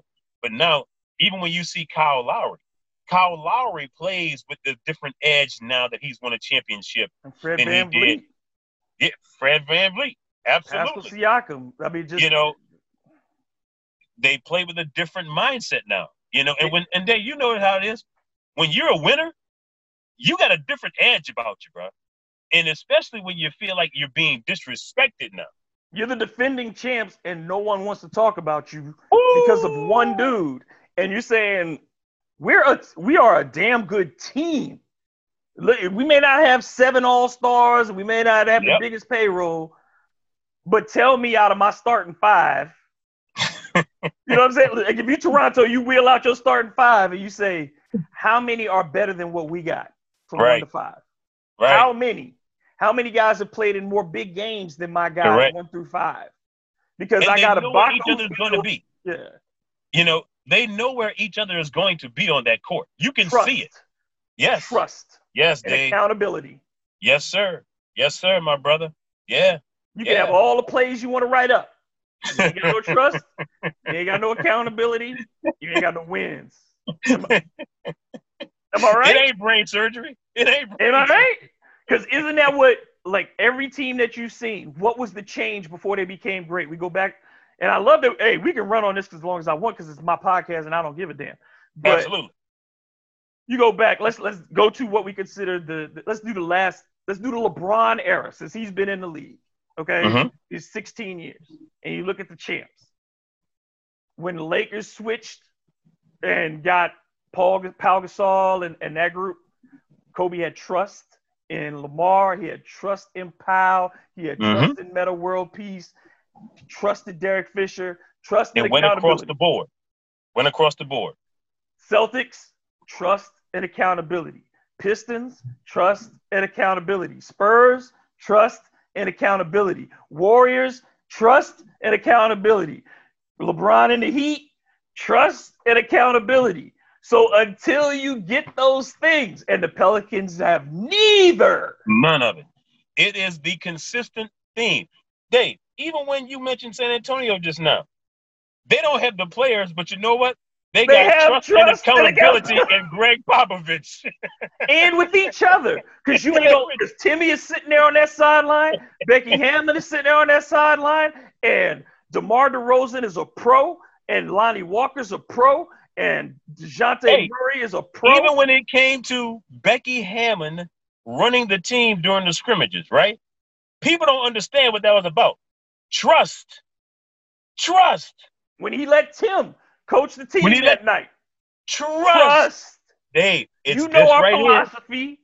just because it's a different voice, our philosophy does not change. It does not change. And until Trust. you get that, the Pelicans are still a wobbly table. Trust. Still putting salt packets and sweet and low to try to balance them out.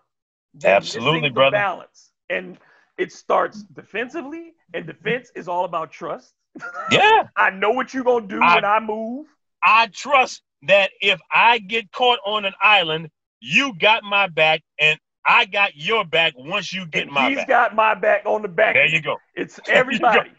And then if you don't do it, you coming over here on the sideline, and we are telling you. And for all the things yeah. that Rajon Rondo was not, not at the very least, that dude held everybody in yes, that sir. locker room accountable for the stuff that they did on and off the court.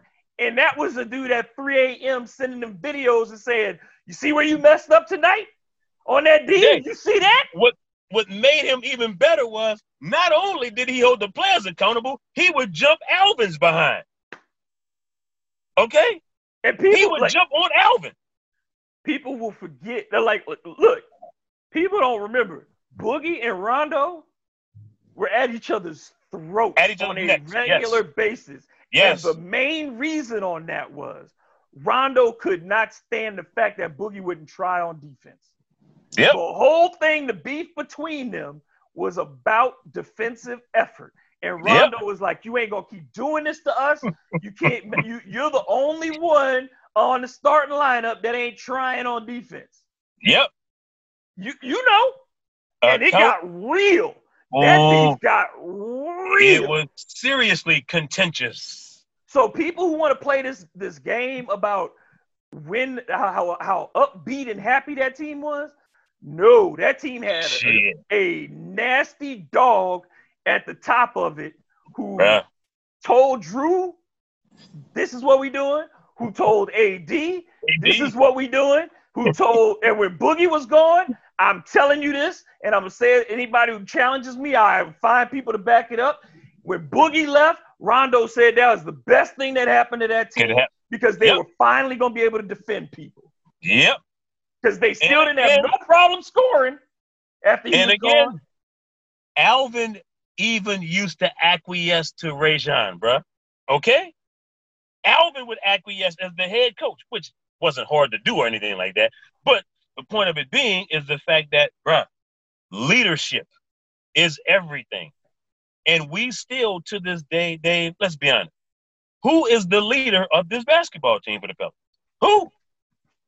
Because JJ is not that guy because he's he never been a voice. He can't be. And even if he is loud and a veteran and good, and JJ is all those things, your sixth or seventh man cannot be the leader of your no, team. sir. It can't be. It, it has to be. be one of your top two, three guys. It has to be. And the reason that when you look at uh, you look at Golden State and people will now look you could you could we insult Draymond and you can do whatever you want about that dude. But there's no question that Draymond Green was the leader, is the leader Hands of down. that team. He Hands was down. the only guy on that roster, and for a long time, he was the number three. Until Durant mm-hmm. came along, he was the, in the top three. In three, exactly. And Exactly. we talk about a defensive player of the year. We talk about an all star and the vocal and emotional pulse of that the franchise. tone. Setting the tone. Klay quiet, Steph quiet, KD quiet.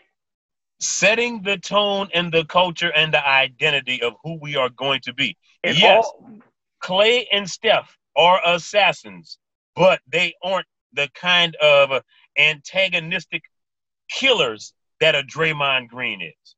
and that we don't time, need Draymond to put up numbers like like Klay and Steph do.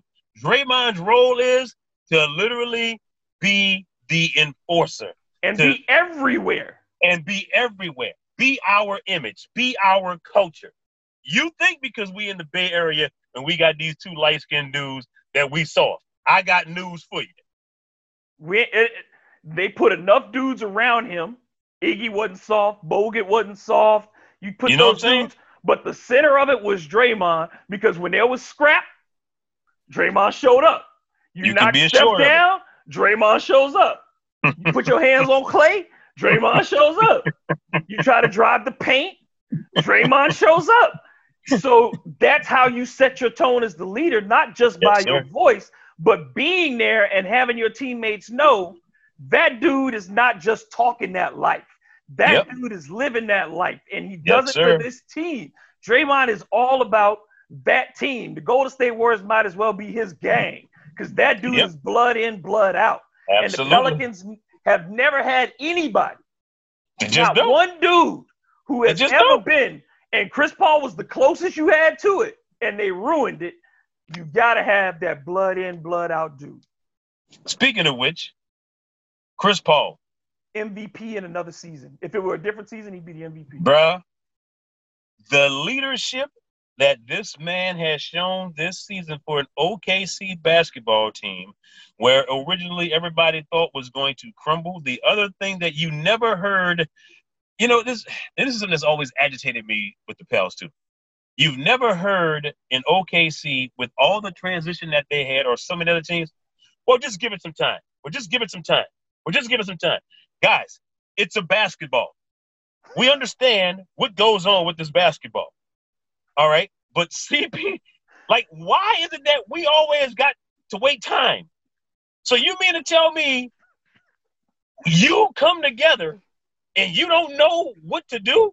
It's basketball. But you see, here's the difference. You have a leader in Chris Paul, not only in his voice, but in his actions and directing.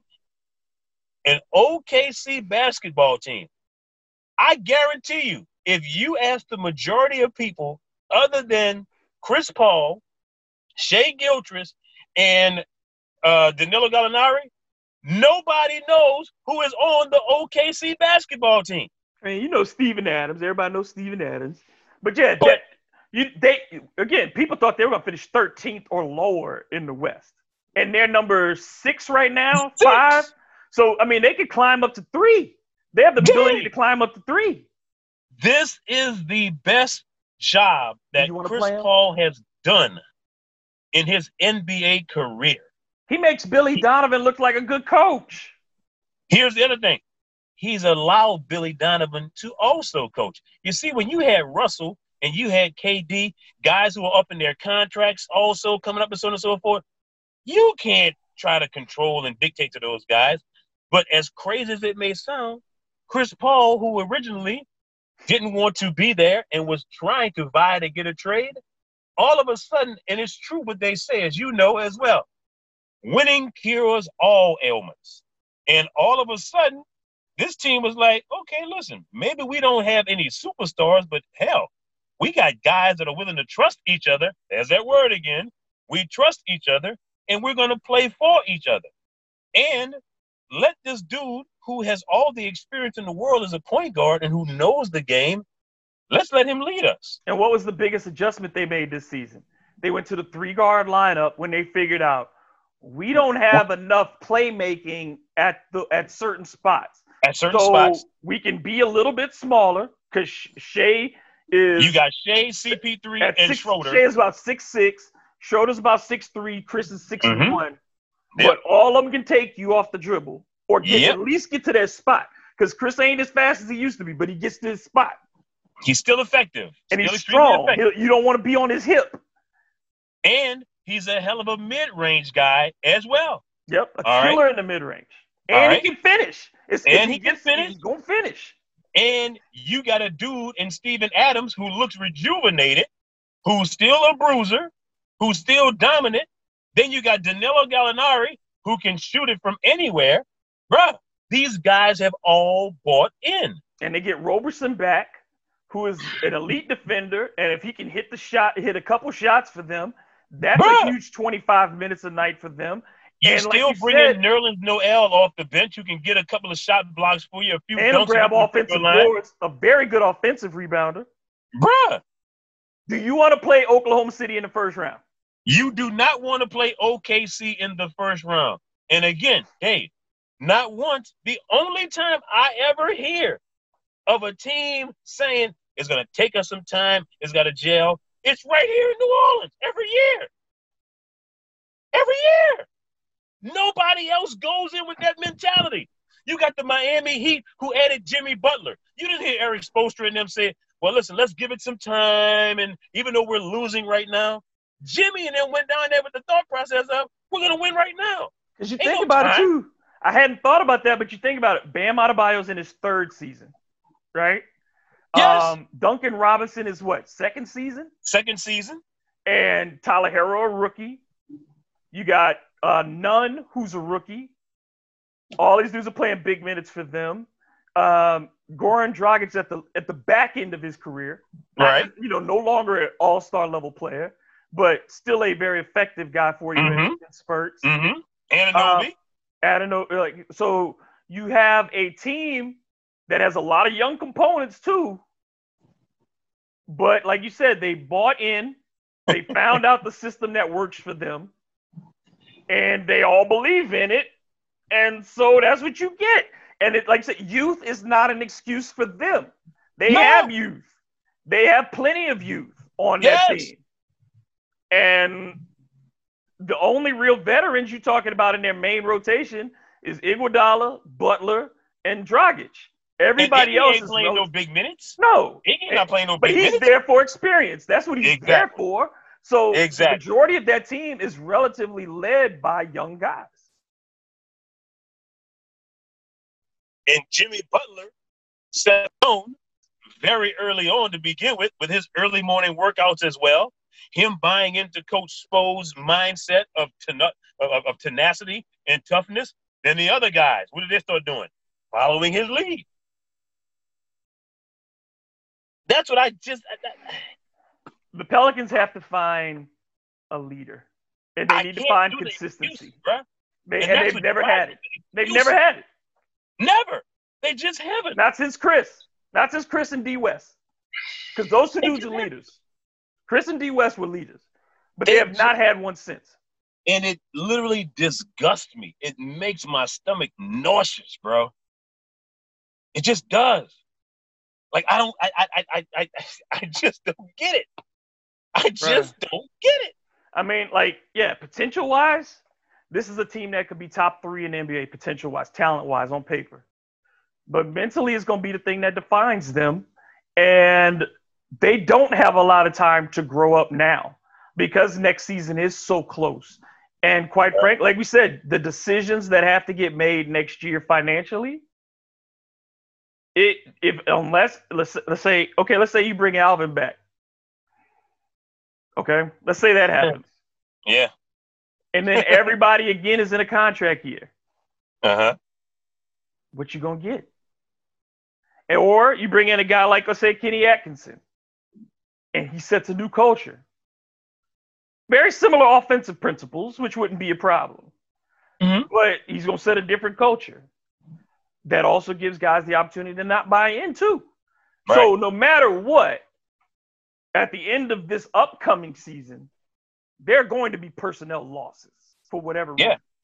Yeah. Yeah. And so the window is not at this point because of the parts they're missing is not as wide as we may have thought it was when we first saw this group on paper. And let me add this other component for you as well, Dave. It's not like other players are vying to come to New Orleans. It's not like other players also aren't watching the way Zion is being handled as well. And Favors is not happy. JJ doesn't look happy. Do I want to do I want to go down there in that situation? Going on a hope? Dude, it looks and, and, and I use this a lot to get people to understand. The optics of it all don't look good. The optics of it. That's what's look. You're looking at a vet who has been in the league as long as JJ has, looking dejected, laying on the sideline. Like, are you serious? This is what is happening and what I am sitting here to have to take. Dave, that's a hard pill to swallow, bro. That's not something that you typically see in a regular season loss when somebody's face looks like that. That's a that's a we got swept out the playoffs look. You know what I'm saying? And to see that in a regular season game, that and tells you how, that tells you how bad that feeling was for him. Because again, that's a pros pro right there. Dave, that did not look good. And I'm not faulting JJ. No, no, no, I'm no, saying no. from the standpoint of, dude, that's dis- that's a look of disgust and res- and resignation too. There's some resignation in that. Like, we ain't gonna win six in a row like, like this. I mean, like that, that that's that's JJ's. This is not. We ain't going to playoffs. Like, like he saw his playoffs do this burn and and and right in front of his eyes. And that's what that look was. It's over. Now I think JJ will come out and compete tonight, but he's got to. But to separate that feeling and get it back tonight, then all those other guys need to be feeling that for JJ too, and be like, if he's if he if this dude is feeling like he's he was about to quit, man, we owe him. At the very least, we owe ourselves even if you lose the next six in a row, you come gotta come out, out there battle. with your asses on fire. Come out and battle. Battle. I don't want to hear the same post game interview. Well, we got off to a slow start, and you know we turned about. Dude, we know all this already. We have heard the same song and dance effort. over and over and over and over and over. Bro, or you tired of having post game interviews saying the same thing over and over again? Look, look, how many times have I heard them? How many times? That's why you know me. I don't ask the same questions every every damn game as everybody else. But I was I know this part too is it's gotten to the point where you do almost feel like it's a waste of time post game. It's gotten to that point where it's like I'm Dude, don't even come up. You ain't gotta yeah. don't even worry about it. I don't even want I have to do it to fill out my story but I really don't feel like answering asking these questions because I know what's going to be said. And this is where not, the answers are. This is not learning how to tie your shoes. This isn't how to learning how to sit on the potty. It's not riding your bike. You don't get applauded as a pro for a good effort. Your job is to win. That's why it's called professional basketball. It's to it's a business of winning and losing. It is That's now, it. and it the rest of it. Yes, it's entertainment, but they keep standings for a reason. That's right. You know, I mean, and, and Dave, I'm sorry. I, I I I know you being the competitor that you are as well. If I'm a veteran and I keep hearing y'all talk about the future, dude, get me out of here then, man. The future get always has, you don't you don't sabotage the future, but the future is now too.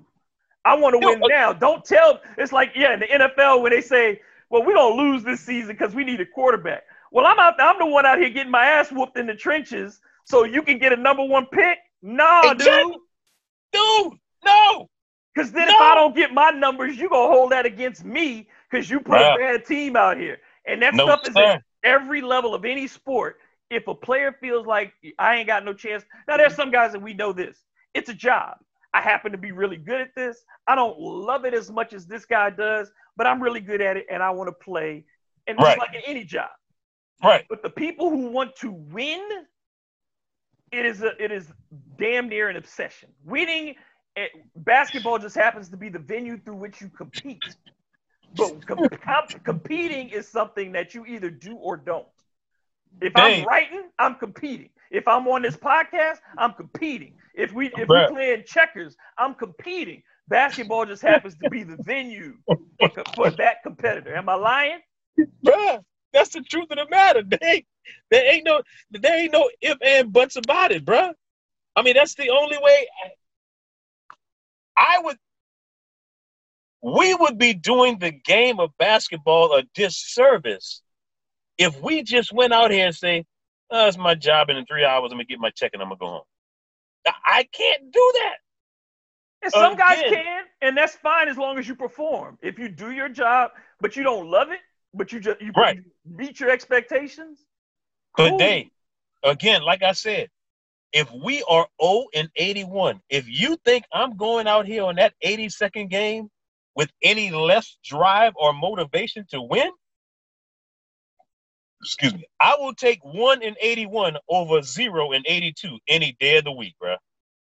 I cannot allow myself, and I'm going to have the same intensity in game one that I have in game 81. If I got to cuss everybody out on that bench, we cannot end our season like this. We are not, and I'm going to call you a bunch of choice words. You can get in your feelings however you want to get in your feelings. Coach Bzdelik, you ain't got to say nothing. I got it from here. That's the other thing that you don't ever see from this team either, Dave. You don't ever see guys getting in each other's faces. or even in the opponent's faces. Like It's not- you gonna let people walk in your house and Rick It's James not a bad thing. couch, and you ain't It's not a bad thing. It's not a bad thing. Because here's the thing about it. Dave, if I know you are a dominant post player, if I know you can knock down shots from anywhere, it's my job to call you out. What are you doing, bro? I need you to do X, Y, Z right now. Like, what are you waiting for? Where are you? Wake up. Let's go. I'm not insulting you as a person. I'm depending upon you. I need you for us to win. What's because I know here? what, you, like you said, I know what you are capable of. So I expect you to at least perform to that level. At the very what least, you need to be performing up to your capabilities. I'm I don't need calling you 50 from you every night, but give me my 15, dog. I, I'm not calling you out your name. I'm not. I'm not demeaning you as a person, dude. I'm telling you, we need you. That's predicated off of what you have shown us that you can do. But now I need it every single night from you because we're gonna go as you go. If you give us nothing, guess what? We get nothing. Now, if you can't handle that, you shouldn't be in competitive sports. Then you shouldn't be. Bruh. So tonight, what are the Pelicans gonna do? Dave, I just don't know, brother. don't know. I, I don't just know. don't know. I wouldn't bet it. I'm not. I'm never betting money on the Pelican. Not this group Oh. this year. I ain't putting no money down the stick because you don't know. You know they could win broke. by thirty. They could lose by thirty. They could lose by one. I'm already broke during this pandemic. I don't need to go. I I don't need to be. I don't need to be sleeping in my truck. Bruh, this team. Well, we gonna and the thing is, we're gonna keep watching and we're gonna keep evaluating. And Yeah. I just, I, uh, as long as folks know, look, this is not personal, man. We ain't trying nothing that No. we said here. Nothing that we said is better personal. for them. We see better. We know they can be better. just be that, man. Just be that. And I think the Yeah. fans deserve better. Um, but I think fans too, if you think these eight games are going to change your overall perception of the team, then you're also fooling yourself. Yeah, I agree, Dave. this this situation in and of itself means nothing. It means No. nothing. This is like like you said. I think the the best thing that you said in all of this was they are fundamentally not different than who they were before. This is this is a continuation in that regard of who they were. We didn't lose any perspective because I still know if I go up and down this roster, I still know Lonzo's inconsistent from night to night. I still know Jrue ha- uh, will be passive as a scorer. I still know that Favors doesn't really have an outside shot. I still the only the only question mark we have is what the fuck is going on with Zion Williamson. That's it. That's the only one. That's it. That, that is it. That, that is it as a whole. So let me ask you this. I know you probably want to wrap up soon. Yeah. MVP. Who you got MVP? Giannis. Giannis. Who you got as de- Who you got as defense? I would give it to Giannis, but it's going to AD. And I don't get that because I tell people again, and it's not personal either. When I watch Anthony Davis defensively, first of all, he's not the defender he was two years ago. No, he's not at all. Pelicans. He's not, and he's, and if you're really honest with people, people who paid attention to his whole career in the Pelicans, he's not the defender that he was his first three years. When he came Pelicans. into the league, he was all about defensive dominance. And quite frankly, I don't see why Giannis, because I have Giannis down as my defensive player of the year as well. They won't in, give it in to my him. Book, in my book, I have him as MVP and defensive player of the year. They won't give it to him. Oh, I know. I, I know. The Lakers got to get something. You know yeah, what I'm saying? Absolutely. Lakers.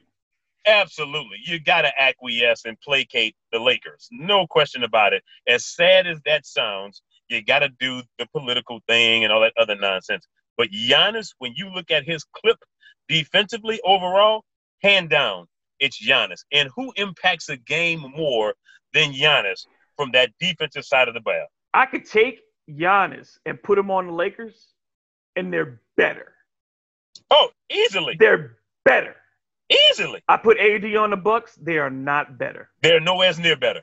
Nowhere near because he is not an impactful game changer. And I all. don't I don't usually like that argument, but because the roles that they play essentially are very similar, they are or similar, yes. position.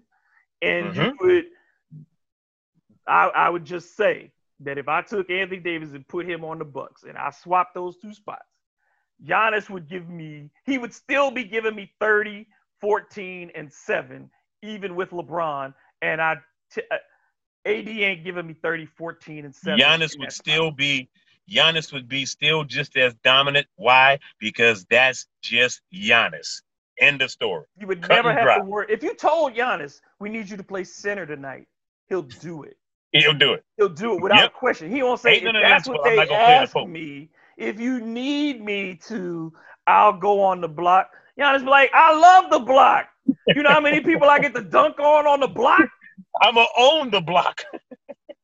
I bees the block. I am the block. I bees the block. you know what I'm saying? So all right, that's the difference to me is that I ain't Giannis to me is it's it, the distance is starting to grow between him and every other player in the league. And, and it's so Dave is so apparent, bro. It's so apparent. And here's the scary thing. There is still more to come from the young fella because of his desire and his work ethic. You see it. You see it. I said this the other day when I was talking to my cousin. I go, seriously? For as great as Giannis is right now, I said he hasn't even reached his peak. I said, watch him at 29. Two, watch him in two more years when his arsenal and repertoire is just limitless. Bruh, the league is on notice. It is scary. Your six man, who you got? Six man of the year. Hmm, that, that's a more difficult one. There's a lot of good candidates this year. I kind of want to give it to Lou Will again, but ooh. Well, See, I, I, I thought I go with I uh, uh I, you tell me. You give me yours. You give me yours. In all honesty, last season I had Trez more than I did Luke. I love Trez. Okay. Last season, but Trez thought, is averaging what, 19 and 7? 19 and bruh, 8? Last season, I, I thought I thought it was Trez last season. You want to talk like about Trez. somebody's attitude that is infectious on a team and he produces? He doesn't do anything to hurt your team ever. He plays with this tenacity. So, you know, I thought Trez should have gotten it last season. I think Lou will get it again this season, even though Lou got it last season. I wish Trez would have gotten it last year. but I, I really can't see anybody else that has major league stood out in that fashion outside of uh, you know outside of chicken wings Lou. Yep. And then so coach of the year, I think it's gonna go to Vogel for some reason, though I don't think he should get it. I think the coach of the the real coach of the year is is I would say it goes to uh, your boy Memphis. I'd give it to him. Okay. See, I was thinking the coach of the year, Nick Nurse, as crazy as it may sound. No, Nick Nurse got a legit, legit case. Okay, because you lost a huge component in an MVP player in Kawhi, but your team has only gotten better. Your team has gotten better. Uh, no question, I like what uh, they've done in Memphis. You know, you can't take credit away from Vogel because, yeah, you do have two superstars on that team. And, you know, for you to be able to come in after being away from the game for the period that you were, you were pretty much told that Jason Kidd's to take your job any damn way. You, you know, I mean, so yeah, but I, I feel like Nick Nurse is that guy. I, Nick I, Nurse I a hell of a basketball coach. Let me tell you something else. I can even give you, I can even put Billy Donovan up in there for what he's done in OKC. Mm-hmm. He's done a fantastic job in OKC. Yes, he has. I mean, he he really, really has, bro. When you think about like said, that, this could have been this could have been a tank season. This could have been we got all these picks. Sam Presti got all these picks for us. We could have tanked this out. We could have. This could have been a, just bought out. This could have bought a, out CP3 and just. you ready? This could have been a. Well, we're thinking big picture and long term. we protected our asset in Shai Alexander. That's our number because that's the number one asset they got out that deal. So you, go, you know, keep, and again, I'm like, as a player, how do you not take that as an insult? So I'm just running up and down for nothing, then, bro. Like, dude.